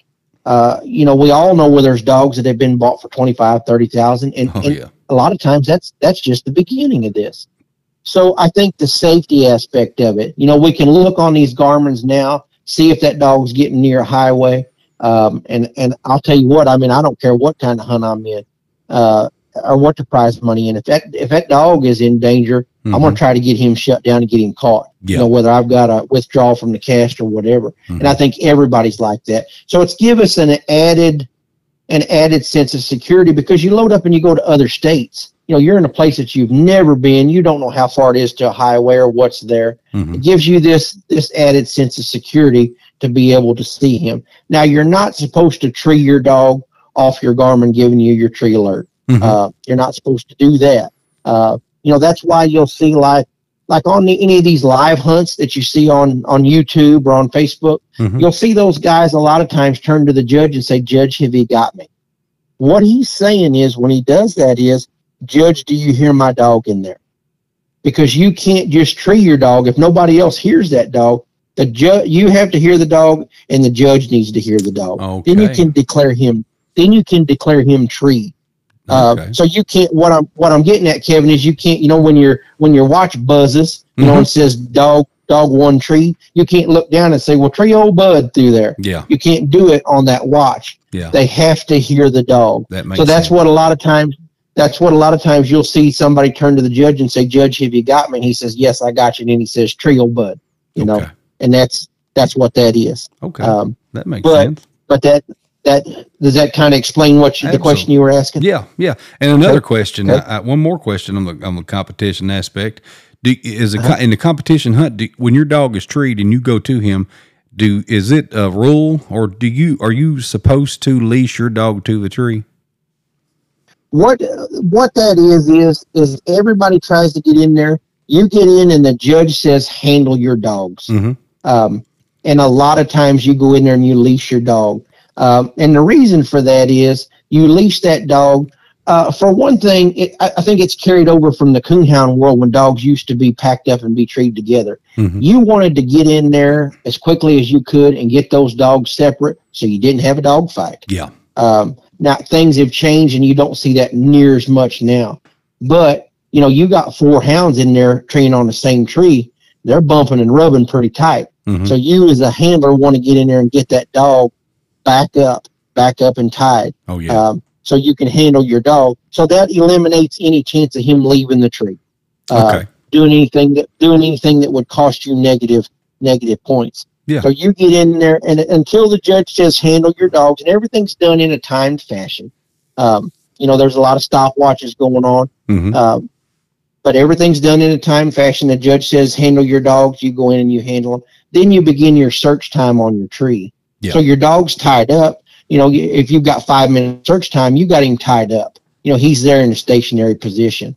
Um, so you take your you take your dog and you you got him tied back. You look for your squirrel or your coon and you try to find him, and then you you plus that up. You walk your allotted time and cut your dog again. Yeah. Okay. Yeah, those are some questions that I'd seen come up, and like I said, a lot of times I get uh, questions on Messenger and such, and, and I do not. You know, I just have to be honest with people and say I don't know the answer to that, but we're going to Yes. find out. So, and Yeah, I, I think some know, people Kevin- are afraid to ask online. You Oh, know, no. because they're they're afraid. you know, yes. somebody's going to leave a Yes. negative comment. You know, and I, th- and it happens. yes. But you know, don't be afraid Yes. to ask. You know. No, no, no. You know, I tell people all the time, I don't answer. And there again, I don't want to uh, portray any kind of image that I think I, I know all about these dogs. hmm But I, I have several people that will message me and I'll talk to them about. It. I don't ever answer anything on on Facebook hmm uh, because there's there there is so much negative negativity on there. yeah. But I think that you know a lot of people don't don't leash their dog. uh, I know a lot of guys that through the years they'd walk in there to their dog and they'd say, "All right, come on, buddy, let's go." Mm-hmm. You know, and he leaves and he goes and gets a tree again. Yeah. For that for that man, that's the way he does. Yeah. That's acceptable for him, and that's acceptable for that dog. Oh yeah. My dogs, my dogs get tree. They get tied at, at at the higher percentage of their trees. They're Mhm. tied than they aren't. You Yeah. know. Uh, now, if I've got an older dog, you know, and I'm walking in there and uh, you know I can kill a squirrel easy, and I knock the squirrel out, and he may not get leashed till then. But Mhm. now, for me, my dog never comes away from that tree without being leashed and Mhm. cut off of the leash. Uh, Okay, that was another me, question I was going to ask you about. It, so you lead, um, and I'm sorry to interrupt you, but even in a even in a even in a uh, when you're just hunting your dog, uh, you Mm-hmm. do you lead you lead your dog away from a tree on the lead and then cut him loose again. yes. Okay. Yes, yes, yes, yeah. And you'll hear you'll hear hear people referred to as you'll hear guys say, "Boy, he recuts good," or Mhm. "He doesn't recut good." Mhm. What that means is that dog you've got to walk him a certain a, a certain time. You walk him, and then you can cut that dog. hmm Uh, and when and recutting is is just exactly like it like it sounds. That's his ability to cut away from that last tree, the most recent tree, Mhm. and blow in there and get treed again. hmm Um, you know, so so we we work on that with dogs. You know, Yeah. a lot of young dogs they want to come back. oh you yeah. know, um, so there's techniques to, to get a dog where he recuts better. Mhm. Uh, you know, because you can't he can't come back. You know, Yeah. if he comes back, if he, if he comes back, it'll cost you. Uh, and you don't want to lose it. You don't want to lose any points. no. Um, so that's what you'll. A lot of times you'll hear people refer to. Uh, he he leaves off the recut well. That's what that is. That's what recutting is. Okay. Uh, and I I take mine. I don't care if I've walked up there and it, if if I'm with a group of people, I'm going to tie my dog every time. hmm Uh, but if I've got an older dog, Boone, Boone, for instance, if I walk in there, I may not tie him at every single tree hmm uh, because I'm I'm not worried about him doing anything. Yeah. Uh, and young dogs, I don't rush in on a young dog. There again, if he's building his confidence, uh, and I'm trying to get him ready, I don't rush in there and leash him. Mhm. I want him to, um, to, to if he's going to make a mistake, I want him to make it while we're out there, while we're out there trying to get ready, and then I can make the corrections needed. hmm Um, Yeah. That makes but sense. I, I, so I'm so I'm trying to do a little bit of it. You know, uh, I don't rush in there and tie him up. I want to I want to stop. A lot of times I'll take a dog that, that's good and started. I may ease up there to where I can see him. I may sit down there and let him tree for ten or fifteen minutes if he's capable of that. hmm I don't take one that's six months old and just starting and expect him to Yeah. because he's gonna. A lot of times if he leaves, well then you're. What did you teach him then? You know. Uh, but I'll sit and watch that dog and, and watch him. And if he starts to lose his enthusiasm, then I'll go in there and, and, and, and I've seen, I, you know, I've just about exceeded his length there. I Mhm. need to build on this. Um, you know, and then we go in there and you knock the squirrel out and, and, and eventually you'll get to where you get a dog that you can leave for, for quite a long, long period of time. And you don't have to worry about that dog leaving a tree. He Yeah. knows you're going to get there. Yes. You know, if if if every time you tree, uh, you know, the dog's treed in there 100 yards, he trees for a couple minutes, you run in there and shoot him, you run in there, shoot the squirrel to him, and you go. He's used to that. hmm So if he was put in a situation where it may take you 30 minutes to get to him, hmm well, that changes things. He's in a different world, Yes. you know, and he's out of his he's out of his element that he's trained for. yes. So I think on the competition side, there again, you know, we're going back and, and putting this differentiation in them. There on the competition side, you're you're training for that all the time. Oh yeah. Um, yeah. you know, but the, the one thing that is constant and certain, if I walk up there and that dog is loose and I knock that squirrel out, he go he's on a leash and he gets recut from that leash in the same fashion. I step over him like I do every time before, and I cut him loose in the same position. Okay. You know, Yeah. um, Great. so he knows. He, you can see his body language change. He knows what you're about to do. You Yeah. know, um, when you do that. So yeah, that's that's Great. that's what that's all about. a lot of good information. And if you're listening, um, you know, I, know, I think maybe people ask me because they probably have a pretty good idea that I don't know the answer myself, but I don't care a bit to ask because, you know, that's, you know, I want, I want, I want to learn this as much as anybody else does. And gather all the knowledge I can for you know to put it out there and let everybody learn. And that's that's what it's all about. Yes. That's what I'm doing this for for myself and everybody else. And and like I said, I love talking about it. But you know, I think we've done Yes. we've covered a gamut. Is there anything else that you can think of that you want to go over? I don't think so. No, I mean, uh, like I say, I, I, I appreciate you calling uh, and asking me to, to be on. I appreciate the opportunity. Um, you know, and I mean, any anybody that's got any questions, shoot me a shoot me a message on on Messenger. I'll help anybody that I can. I don't care whether whether you're you're what you consider a feist guy or a cur guy or a Yeah. hound guy. I'll help anybody I can. Uh, that's you know, great. I, I, I, I want to help out any way I can. Uh, like I say, I, I'm not one that jumps in there on the on any of the Facebook talk and gives big answers. uh-huh. Um, you know, I think there's I think there's people that take care of that. I yeah. they, they got that covered. But if somebody needs some help, or feel free to call me. Mhm. Uh, you know, I, I like to talk dogs. Um, I like to talk dogs. I like to hear about dogs. Mhm. Uh, and I and I, I just like what we're doing. You know, I do too. Uh, if I can if I can help anybody any way, um, feel free to reach out to me. I'm I'm plenty approachable. You Yeah. know, it's it's it's not hard to call me, and, and, and I will call you back, get back with it, yeah. on it. You know, Now, I, I, if I de- can help anybody. I definitely like the direction everything's going in. I mean, I, you, if you look hard enough, you're going to find a bad part of everything. But for the most Oh, part, absolutely. yeah, for the most part, I love where it's going. I love what we're doing, and I, you know, I think it's, um, You I think know, it's better than it- it's it- ever been. I think so too. And I, and I want to say this, you know, um, we've talked a lot about the competition side of things. I think that people would see if they if they were exposed to it, the the highest end end of this competition world, whether it be the coon dog world or the squirrel dog world, hmm the behavior there is so good. hmm You got guys that are that are minusing themselves before anybody else ever says to minus your dog. hmm You got guys that are helping each other find schools that may make the difference in them winning or not winning.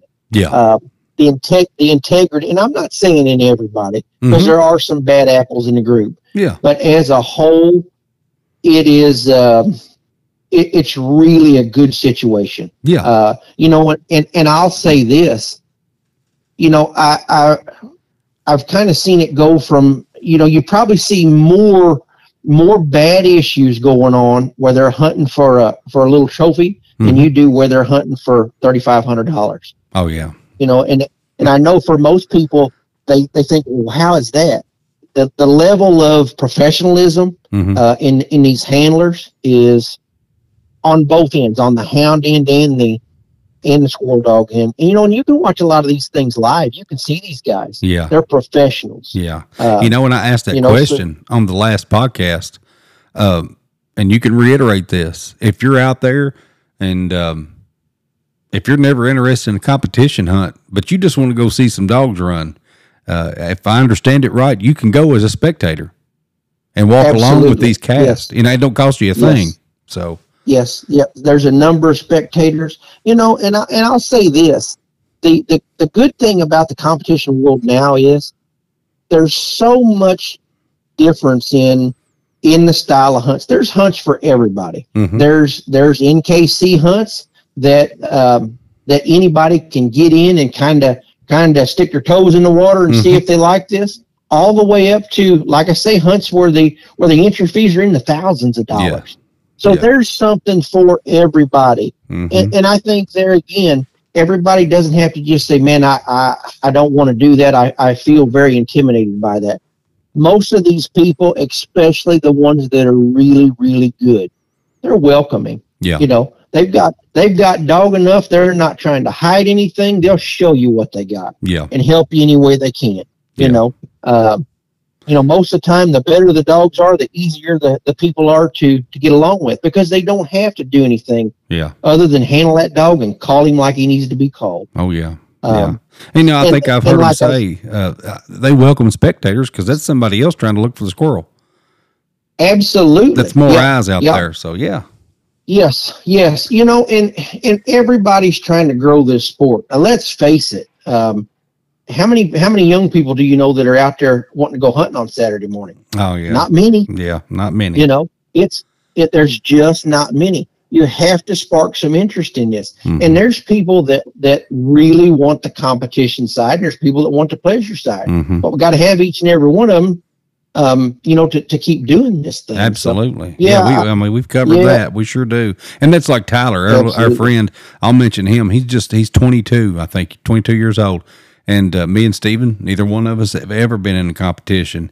Um, but he's heard us talk about it enough that he finally mentioned one day, he's like, man, I, Yes. I think I'm going to break down and get me a dog. And so within within Yes. a day, we had him a dog found. It was somewhere in Mississippi. He had to go get it. But you know, that's that's oh. all he can think about right now. He's like, man, I hear y'all talk about the junior world and these hunts, and he's like, man, I would love to Oh, give yeah. that a shot. And I'm like, well, and you know, he's putting this little dog in the woods and, and and doing everything he can and listening to podcasts and asking us questions. So he's he's you know, I'm I'm tickled because we've brought somebody into the sport. You know, so Absolutely. and I, I'm, Yeah. I'm tickled Yeah. to death, you know, because he's got a son, you know, and I'm sure hopefully his son will, will pass it on and learn these things. But man, I tell you, it's it's it's so much fun, and, and it, it is an addiction. But uh, yeah, Yes, just yes, bringing young kids into no- it. If you could bring someone into it, that's that's huge.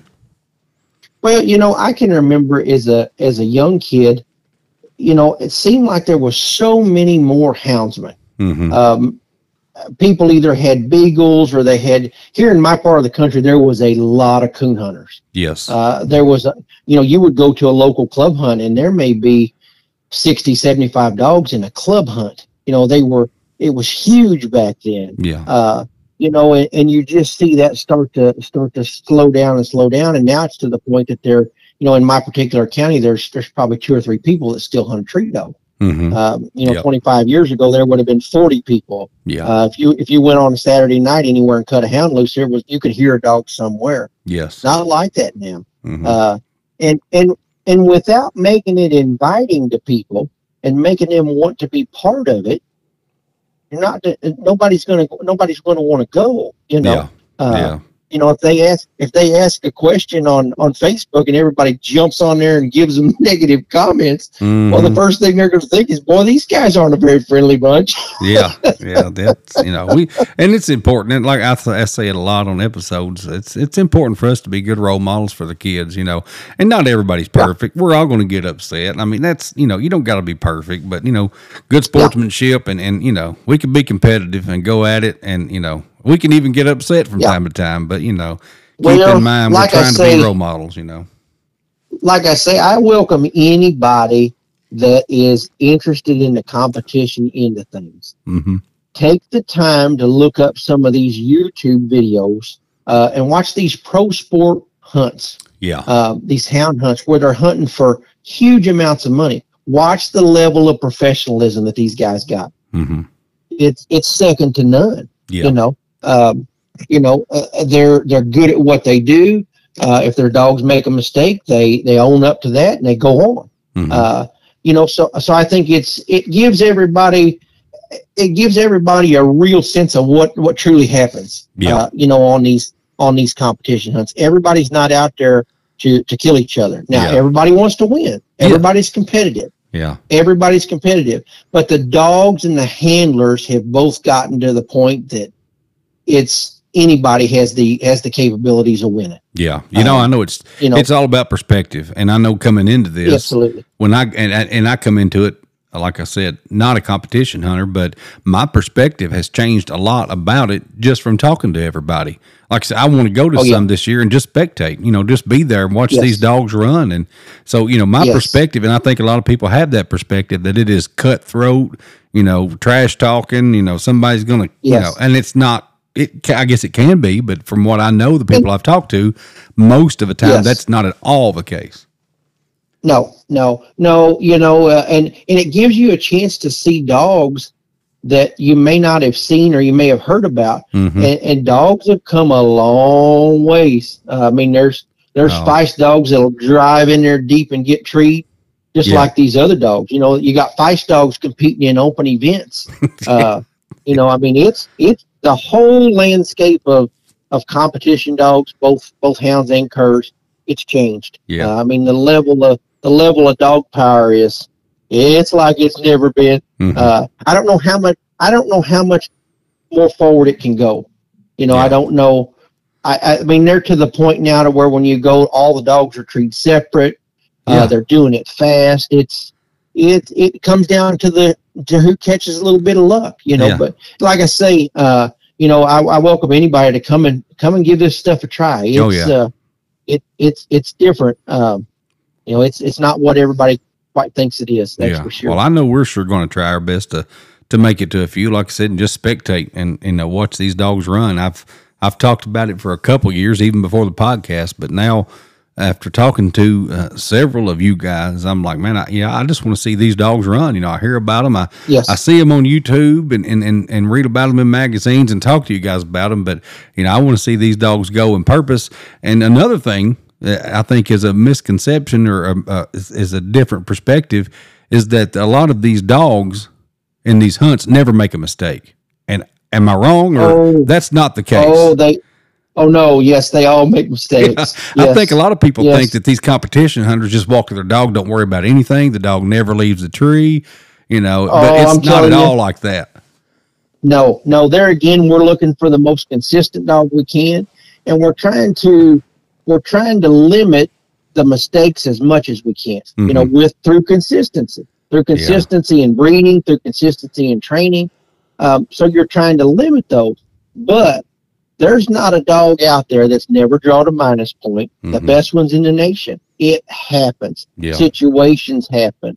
Um, you know, you may have a dog that uh, that timbers a squirrel and he moves. Mhm. You know, uh, he he moves. You may not have been able to see the squirrel, uh, but the dog's visibly moved. Yeah. The dog's going to draw a minus point. Now that dog may may have won.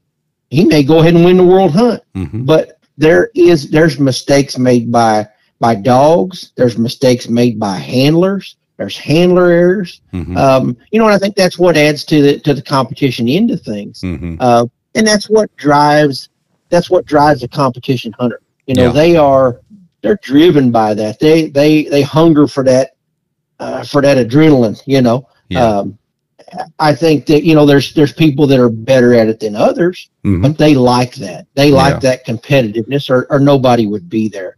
Uh, Yeah. Because there's times when it's stressing. Yeah, oh, I know. Now, and I've kept you on here for a while, but you brought up another question that I'd seen online, and uh, I think somebody was trying to point out maybe the difference between competition dogs and, and like I said, everything we've just talked about. But can you explain? And I've heard it explained before, but can you explain it again? Um, if a, if the dog if the squirrel timbers out and the dog follows and you can see the squirrel ha, ha, ha- and you're there when this happens does that change things No, if you could see the squirrel, you know, if you're if you've moved in where you can see the squirrel and your dog's actively trained and he's been called treed, Mhm. you know, if that squirrel timbers then you'll you'll get plussed on that squirrel. Mm-hmm. It but you have to see him, Yeah. you know. And a majority majority of the cast has to see the squirrel, you know, or or if you've got a non hunting judge, the judge has to see the squirrel. But what if your dog goes with it? It, he's as long as you see the squirrel, he's not minus. That's that's that's what I wanted. Yeah, that's what I wanted to know. Yes. But now let's say this though. If you're standing up on top of the hill and you're watching your dog down through there, you can see him. You know, you've Mhm. moved in where you can see him. And all of a sudden that dog takes out like he's got a rocket tied to him. hmm And the man turns to the judge and says, Well, I guess the squirrel's timber. If they Mhm. don't see that squirrel timber and that dog leaves out, Yeah. if he leaves out of there, he's gonna be minused, you know. Um, yeah.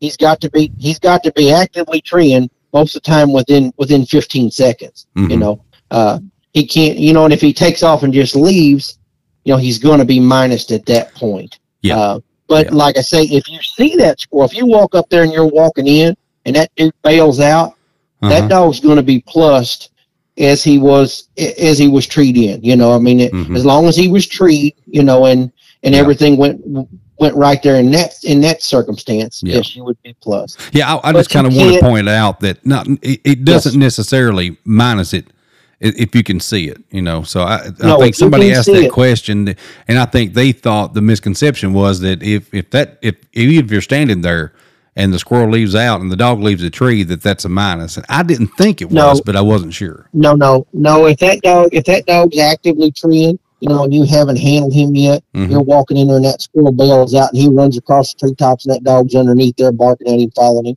You're going to get plus for that. Mm-hmm. But what that does is that doesn't allow for a guy to be standing away from the dog where you're hearing him, and then Yeah. all of a sudden he he he leaves from here to there. He's moved 200 yards. You can't look at the judge and say, "Well, I guess he timbered," and that Yes. guy say, "Well, that's okay."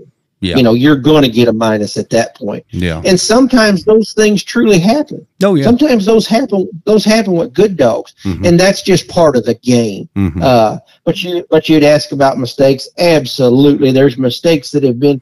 I've cost dogs through the years. Now I don't competition hunt nearly as much as I did in years past, Mhm. uh, but I still do, and I still train dogs to do that with. Um, but I've cost dogs mistakes that that that were not their fault at all. You know, in that moment of that heat of the moment, you get anxious. Uh, you're trying to keep all these scores in your head. Mhm. Uh, you know, you're trying to work out these situations. Do I need to let the time run out? Do I not need to let the time run out? You know what? eh, All these different scenarios, and I think there again, that's that comes along just the same as with the training. It all comes with the experience that you've got, yeah. uh, and everybody had to start somewhere. Absolutely. yes. Um, everybody, everybody had to start on their first cast. Mhm. You know, Yeah. um, Yeah. I think I hunted it. I think I hunted in my first cast. I was like 11 years old. Oh You man. know, yeah. Uh, uh, you know, but but I'll say this, Kevin. I had dog enough that uh, my father put me with a dog that was easy for me to call. Mhm. So I, I I I had a lot of good things going for me. I'll say that. yeah, yeah. You know, it's and some of these dogs, it does sound like that. You know, all the all the handler's doing is giving this dog transportation to the hunt, and he does the rest. You know, Yes. some Yes. of these dogs Yes. are sound like superheroes, and and you know, I'll this tell ya. is crazy. Yes, I'll tell you, there's some there's some of the best dogs that I've been able to see in my lifetime right now. hmm You know, this is, in my opinion, and there were some great dogs back then. You know, if I look back on the on the on the best dogs I've ever owned, the the best dog that I ever owned was probably 20 years ago, in my opinion. Yeah. Now, when I say the best dog, I'm talking about the most consistent dog, day and night, that I ever owned for a long period of time Yeah, uh, one of the only dogs I ever owned from the time I was born to the time it died. Uh, I think that there was still some very, very good dogs then, but there wasn't the number that there is now. I think that's probably the, the big Yeah. differentiation is the number. good point. Uh, like I say, you could you could pull up to a hunt and there'd be sixty dogs, and you knew out of sixty the three or four that was going to win. hmm You pull up now and there's 60 dogs. There's a good chance that if they did that 60 weekends in a row, there'd be a lot of different winners. It wouldn't be just one dog dominating. Yeah, good um, point. The quality of dogs is just it. Like I say, it's at its highest. Um, I think your chances of getting a, a, a good solid pup out of out of a lot of people's breeding programs is really really good now. Boy, um, it is. I think I we're in. I think we're. I think we're in the good old days of dog breeding right now. Yeah. I think we're experiencing. Oh man, Yeah. yeah. And I, and I love hearing that. You know, I love hearing these guys talk about these crosses, and it's, it's like we've almost got it down to a science now. You know, and it's like, Yes. man, Yeah. you almost know what to expect, and it's. I mean, I don't know. It's just even even the breeding has become just like I said. It's it's up to a level that I don't. You know, I guess it can be topped, but it's it's great where it is. Yes, I'm I'm like you. I think that it's uh, you know it's so much more consistent. I, I'll be the first one to say it. You know, I tried breeding dogs. You know, and I had I had a female that I had great luck out of, super reproducer. I had another dog that was what I considered to be a better dog, but she was not a reproducer. Mm-hmm. She would throw some dogs, Mm-hmm. you know, out of a litter. There may be one that was that was decent, you know. Uh, never any that I thought were in her category. The other dog was a nice dog, but was just far superior as far as reproducing. Uh, just seemed like you had a, a, a high, high majority of her dogs that went on to make what I consider better than average dogs. Uh, and, and it was really an anomaly back then because there was just not that many dogs that did that. Mm-hmm. Now it's not like that. Now she would not be, you know, one out of one out of fifty. Now there's, you know, there's a lot of nice, nice dogs that reproduce. Mm-hmm. Uh, you know, I, I think your chances of getting a good one now from a lot from several different people are are really, really high. Yeah. Uh, and you see it, you know, you see it on Facebook. and I'm not foolish enough to think that every dog on there is is the best, but you can see that there's a lot of these dogs that are starting early and are doing a little something. Yeah. It wasn't like that 25 years ago. Oh, no. Even 15 years ago, it wasn't. Yeah. No. Yeah. Well, John, one more thing I want to hit on is something me and you talked about in the beginning. absolutely. And I'm throwing this out there um, for the people who listen to this and the, the community as a whole, but something that, that we've talked about with other guys that's been on the show, and I, and I mentioned it to John, and we're just going to kind of throw a feeler out there. We've talked about maybe getting some guys together who are willing to do this and maybe doing a live on Facebook some night with uh, plenty of these guys with a lot of knowledge and just do a live answer question. And I don't know uh, what platform it would be on, but we would try to get it out there where everybody could get involved in it. And uh, like I said, a live answer question where you could see these guys on video, uh, type in your questions, ask whatever. And obviously, we put this out there ahead of time, maybe a couple weeks to give everybody a notice. But you know, it's something you could probably get involved in on your cell phone. If you're if you're in the car with the wife or going down the road, you'll still be able to to watch it and listen and ask questions. But uh, you know, me and John had talked about this before the show, and like I say, I've mentioned this to other guys who have been on. So if that's something that you guys would like to uh, like to see, I may uh, try to throw something up on Facebook about that and let us know because obviously we we want some participation. I'm sure we could fill a long episode just talking, but uh, we want some participation and questions. And uh, John, I think you even thought that might be a good thing. Yeah, I think so. You know, there's so many of these uh, these podcasts, and I think it's great to hear what people's stories are. Mhm. Um, you know, and I, I I think there's so many people that do that, um, and it's super. It gives everybody a chance to to talk about where we were to where we are now, Mhm. and dogs.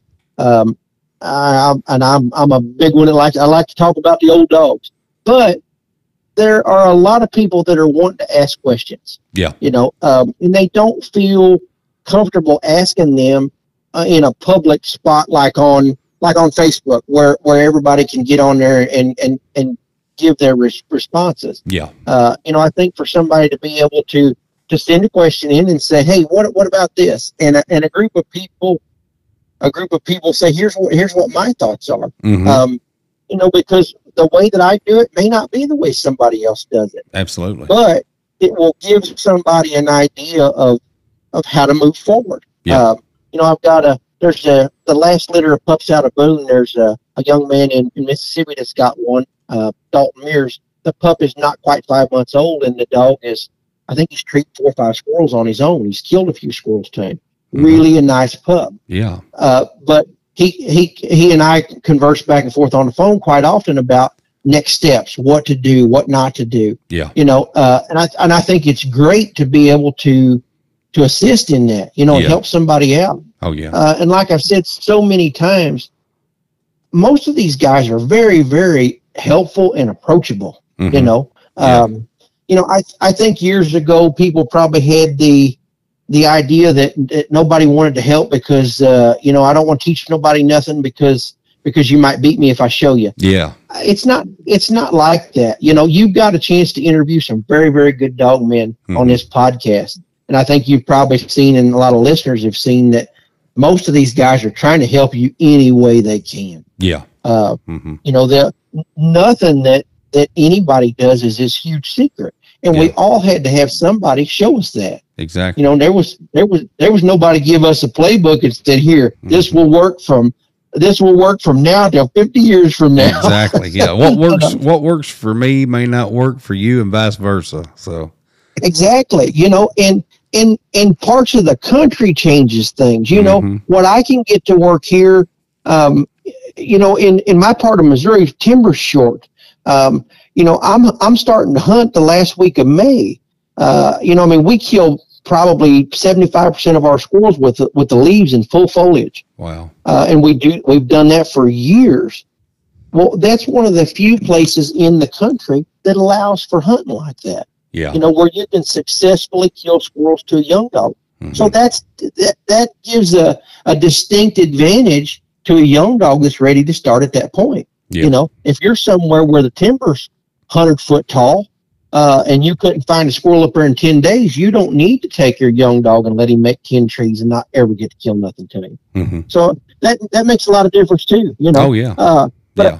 but I do think uh, any way that anybody can can call and get some information. Mhm. Yeah, I think it's great. Yeah, Uh, and there's a chance that if you're listening, if, if we do, if we get to do this live and get it together, that you know it's important that you watch because you know even if you didn't want to ask a question, there's a pretty good chance that somebody's going to ask the question anyway. You know, you're going to get a lot of good knowledge and information from this, and and we've we've we've touched on it all night long. You know, and I want to say it again: the competition world and the meat and pleasure hunting world are not that far apart. You know, these Oh, no. these dogs are not two different animals. They there are differences, but you know they're all we're all after the same thing, and that's hopefully game in the tree at the end of the day. Now, when you when you think they're real far apart, throw them pedigrees open and look and see just how far apart they are. Exactly. the same thing. Yeah, exactly. Yeah. When you you know if you're looking for that pleasure dog, I, I still want to see those same dogs on my paperwork as as you do on yours.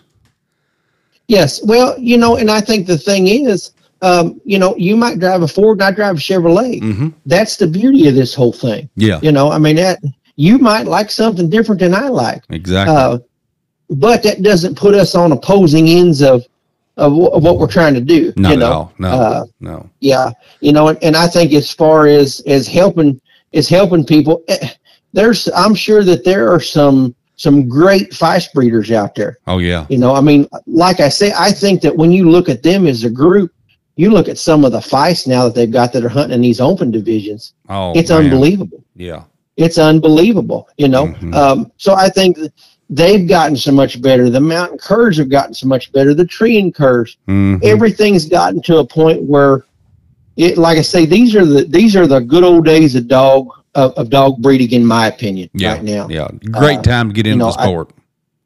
Great time, great It time. is. No no better time. Oh, I no better time. So Uh, and and way more and way more good old boys than there are than there are people that uh, you know that won't help. That's Yeah. for sure. Yeah, Uh, don't let that some- don't let, let don't let that keep you from getting into the sport at all because it's not it's not that way. Even around here, you know, I run into deer hunters all the time, but gosh, I can't tell you how many. I mean, I'm I'm 44 and I've like I said, I've run tree dogs since I was 10 or 11 years old.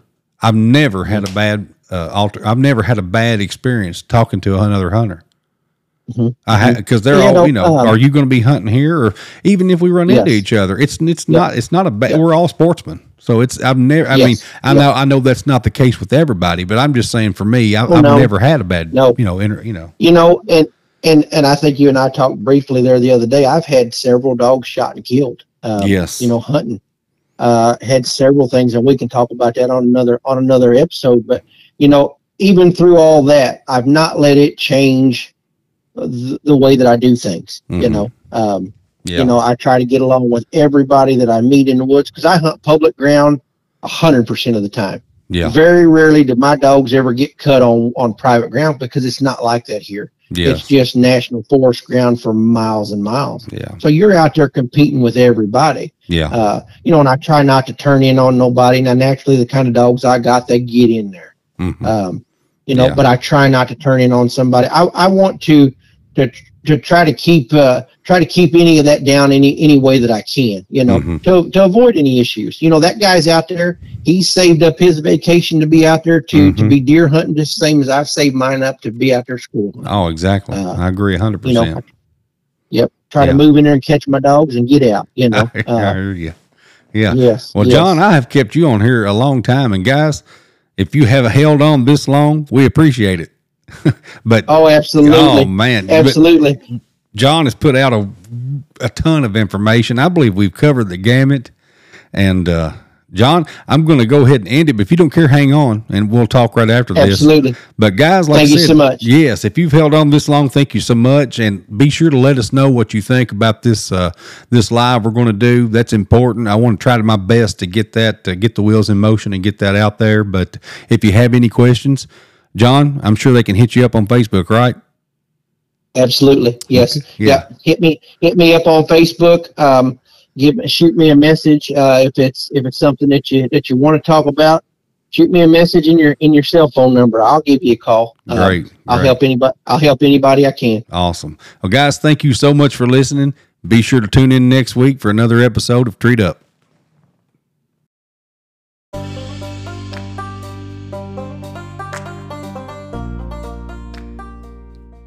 Thanks for listening. Please take time to follow me on Facebook and Instagram and tune in next week for another show of Treed Up Podcast.